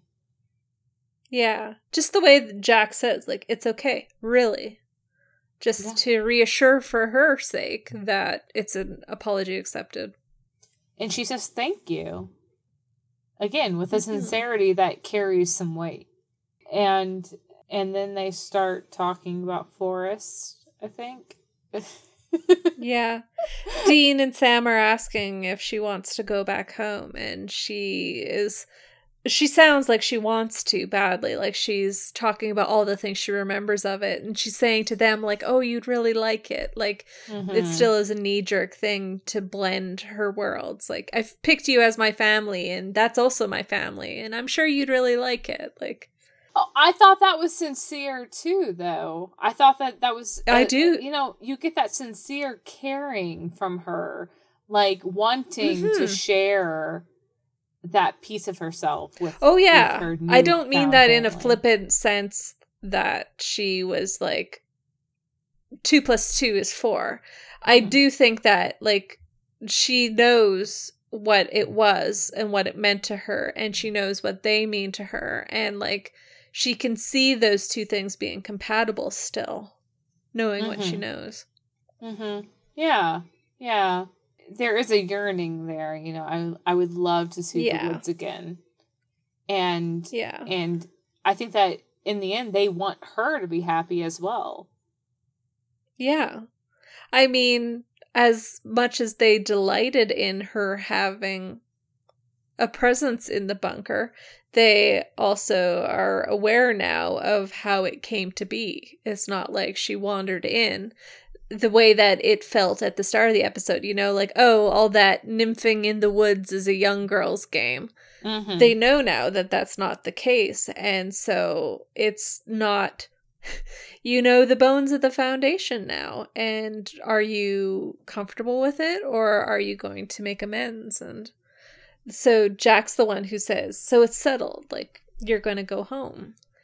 And so we cut to seeing mrs butters and she's dressed in her warm clothes ready to go and she warns them that the bunker is going to revert to standby mode once she leaves, but they assure her that it's fine. Yeah, it's only been six years. I think that they can. They won't. They won't even miss it. Yeah, yeah.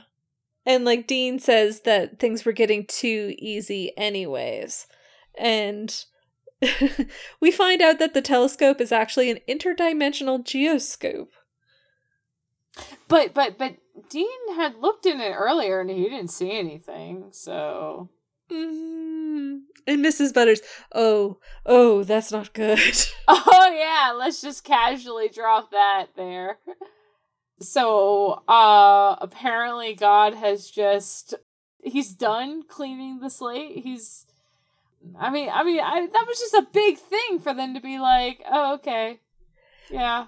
I well, and see, I take it as. I'm like, I th- I think that interdimensional geoscope probably has a range of vision, and so whatever was proximate is gone. Mm. But that doesn't necessarily mean that like he is at 100% reformatting the universe. He might still be only at 60%. You know, like who knows? Mm-hmm. Mm-hmm. So the so the universe Mhm. where Sam and Dean are both squirrels is probably, you know, on the outer reaches there. Yeah, that's a little far out there. You need a larger aperture on your interdimensional geoscope in order to see it. Okay, okay. Yeah, okay.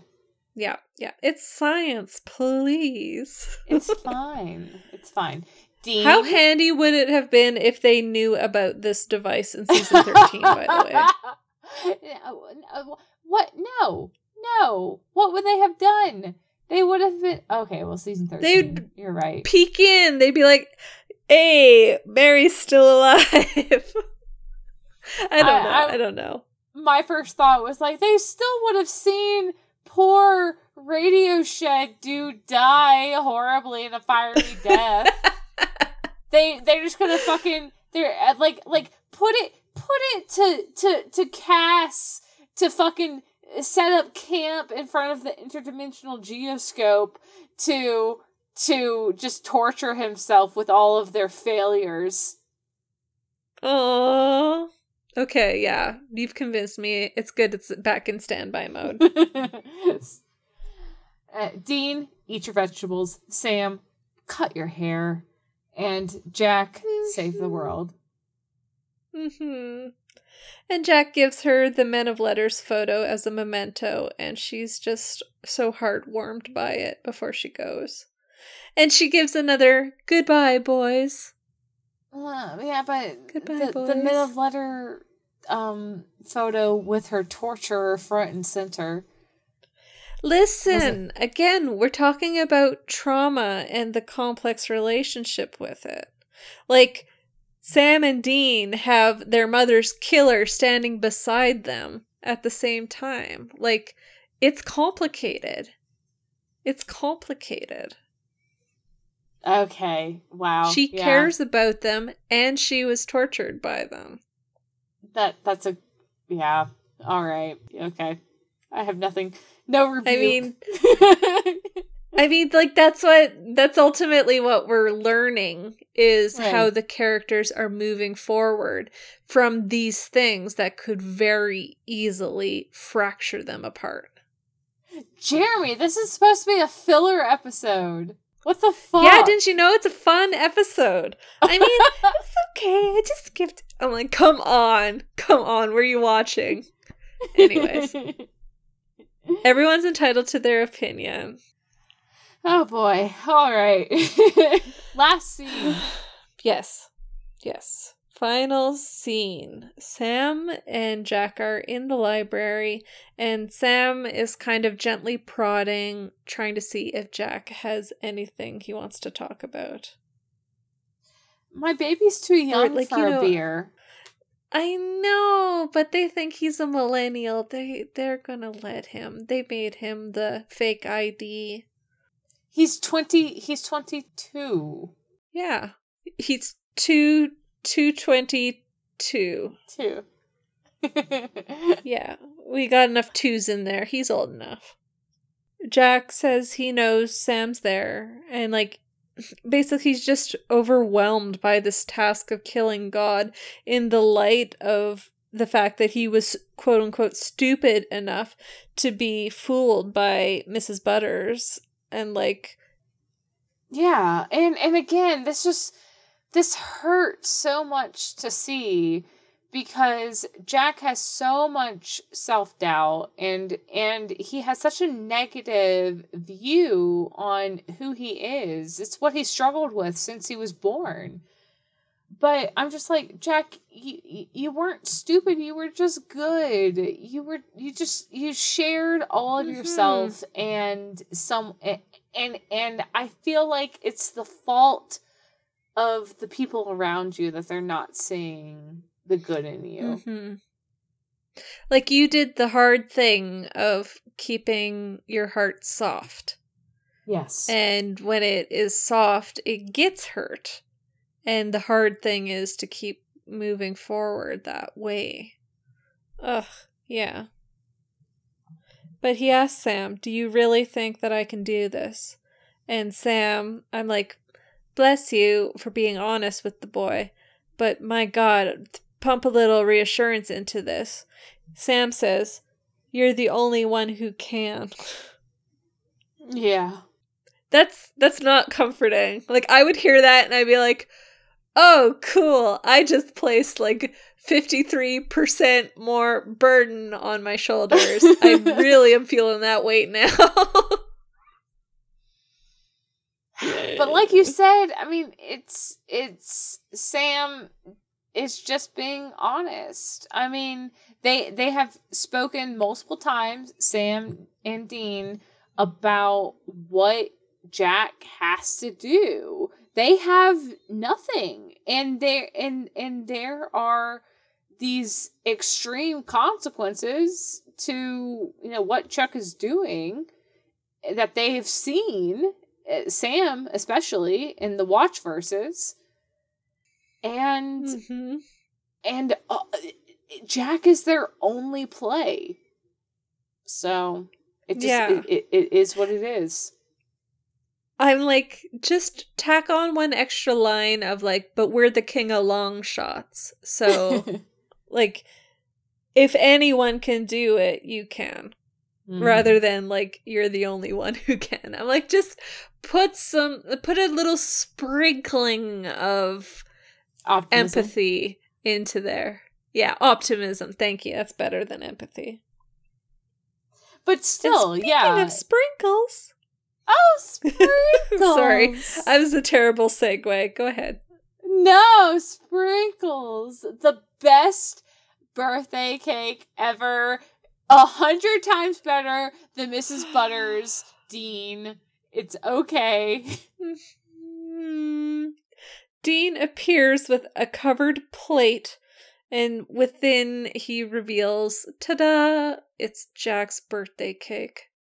And it says Happy Birthday, Jack in Walmart brand gel icing. And there's a single candle that Dean puts in the cake, and it's it's beautiful, okay? It's beautiful. Mm-hmm. It's a little wonky. It's a little unevenly sprinkled, but it's beautiful. And we have this very nice family moment that I only wish Cass could have. Uh, All of these family Mhm. moments, I wish Cass you know, hmm was included. Yeah. Yeah. That lone candle is lit, and Jack makes a wish and blows it out. End of episode. End of episode. B, I'm gonna get there first. What was your final takeaway, B? Oh, I'm so glad you asked because I couldn't remember what the fuck we call it. What's your final takeaway?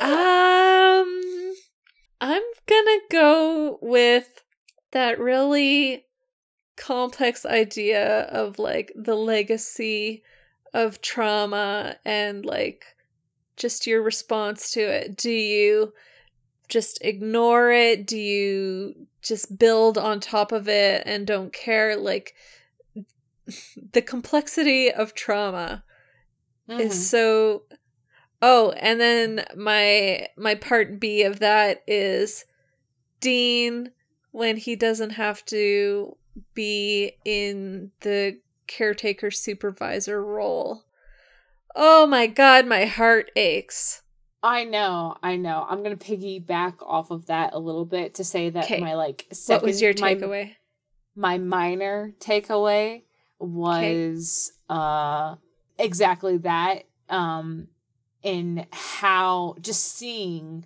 how Sam and Dean both uh acted differently when they had those responsibilities you know kind of eh, temporarily taken away from the not taken Mhm. away but you, you know you know what i'm saying yeah but, but both sam and dean when they got granted the time to be free we saw that that lightness in them and to see what that would have looked like uh was was definitely you know something to take note of. But i would say that my major takeaway um ah, my big takeaway would be jack uh because you know we left off episode 13 with the return of of Jack's soul and him being hit with the consequences of everything that had happened since mid season 14 and and just to see where we're at there um in this episode Mhm. 14 is uh is is is pretty pretty major for me on where the season is going and uh, you know even though we don't know what say Jack's next task is what what's his you know his his riddles 3 from Billie uh but again I regret that Cass we're going to have to wait a little bit uh to Mhm. get the cast and. Jack, yeah, portion of the story. But um that that's really something that has some impact on the rest of season 15 that Mhm. uh I got from this episode. Yeah, definitely. We're seeing Jack have the opportunity to deal with the fallout and deal with it on a more personal level than he was experiencing when he was soulless. Yes. Yes. And Lord knows we have been talking for a long time on, you know, soullessness and Jack. And and this was the first episode where we got a soul in I mean, you know, what what is a Jack with a soul? What is it, what did the writers Mhm. consider Jack with a soul? Um versus Yeah. what we've been presented that big question mark from from season 15 and season 14 Yeah. Yeah, we finally get to see. Oh, okay, now you've cemented. Mhm. And so what does that look like? Mhm. not something that we talked about Mhm. uh, talked a lot about through the episode but i think something that that is you know definitely a point to consider Yeah. Yeah, definitely. and that was season 15 episode 14 last holiday and we're Mhm. back Next week is And next week, we will come to you with season 15, episode 15 Gimme Shelter. And thank you guys so much for joining us this week. We are so happy to be back, loving uh, that new Supernatural is on. And if you haven't checked out our quarantinis, we've been active uh, through the whole summer. So it's uh it's been great fun even over hiatus uh, uh sitting down with you guys and Mhm. And uh and uh, keeping keeping up with uh supernatural the what what what what do we say the latest and greatest in supernatural Mhm. all the news. all the news. So next week we'll be back with the new episode.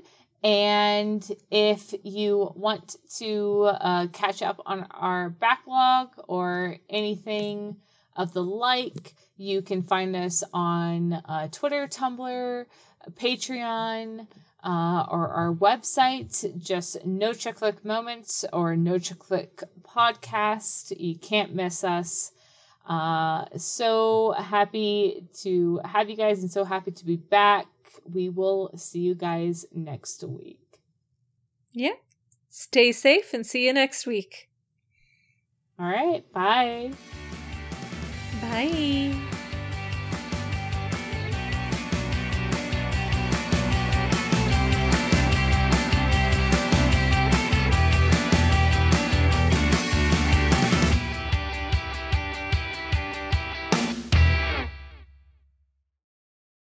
I have the weakest link on the TV for them. And I went into the room at just the right time where the one that got voted out, she was like, I'm so embarrassed. I just want everyone to know that I know Russia is not a city. I was like, oh my god, I don't need any more context than that. oh boy. I, I like Jamie Lynn a lot. Mhm. Jane Lynch? That's what I said. Always one off. Always went off.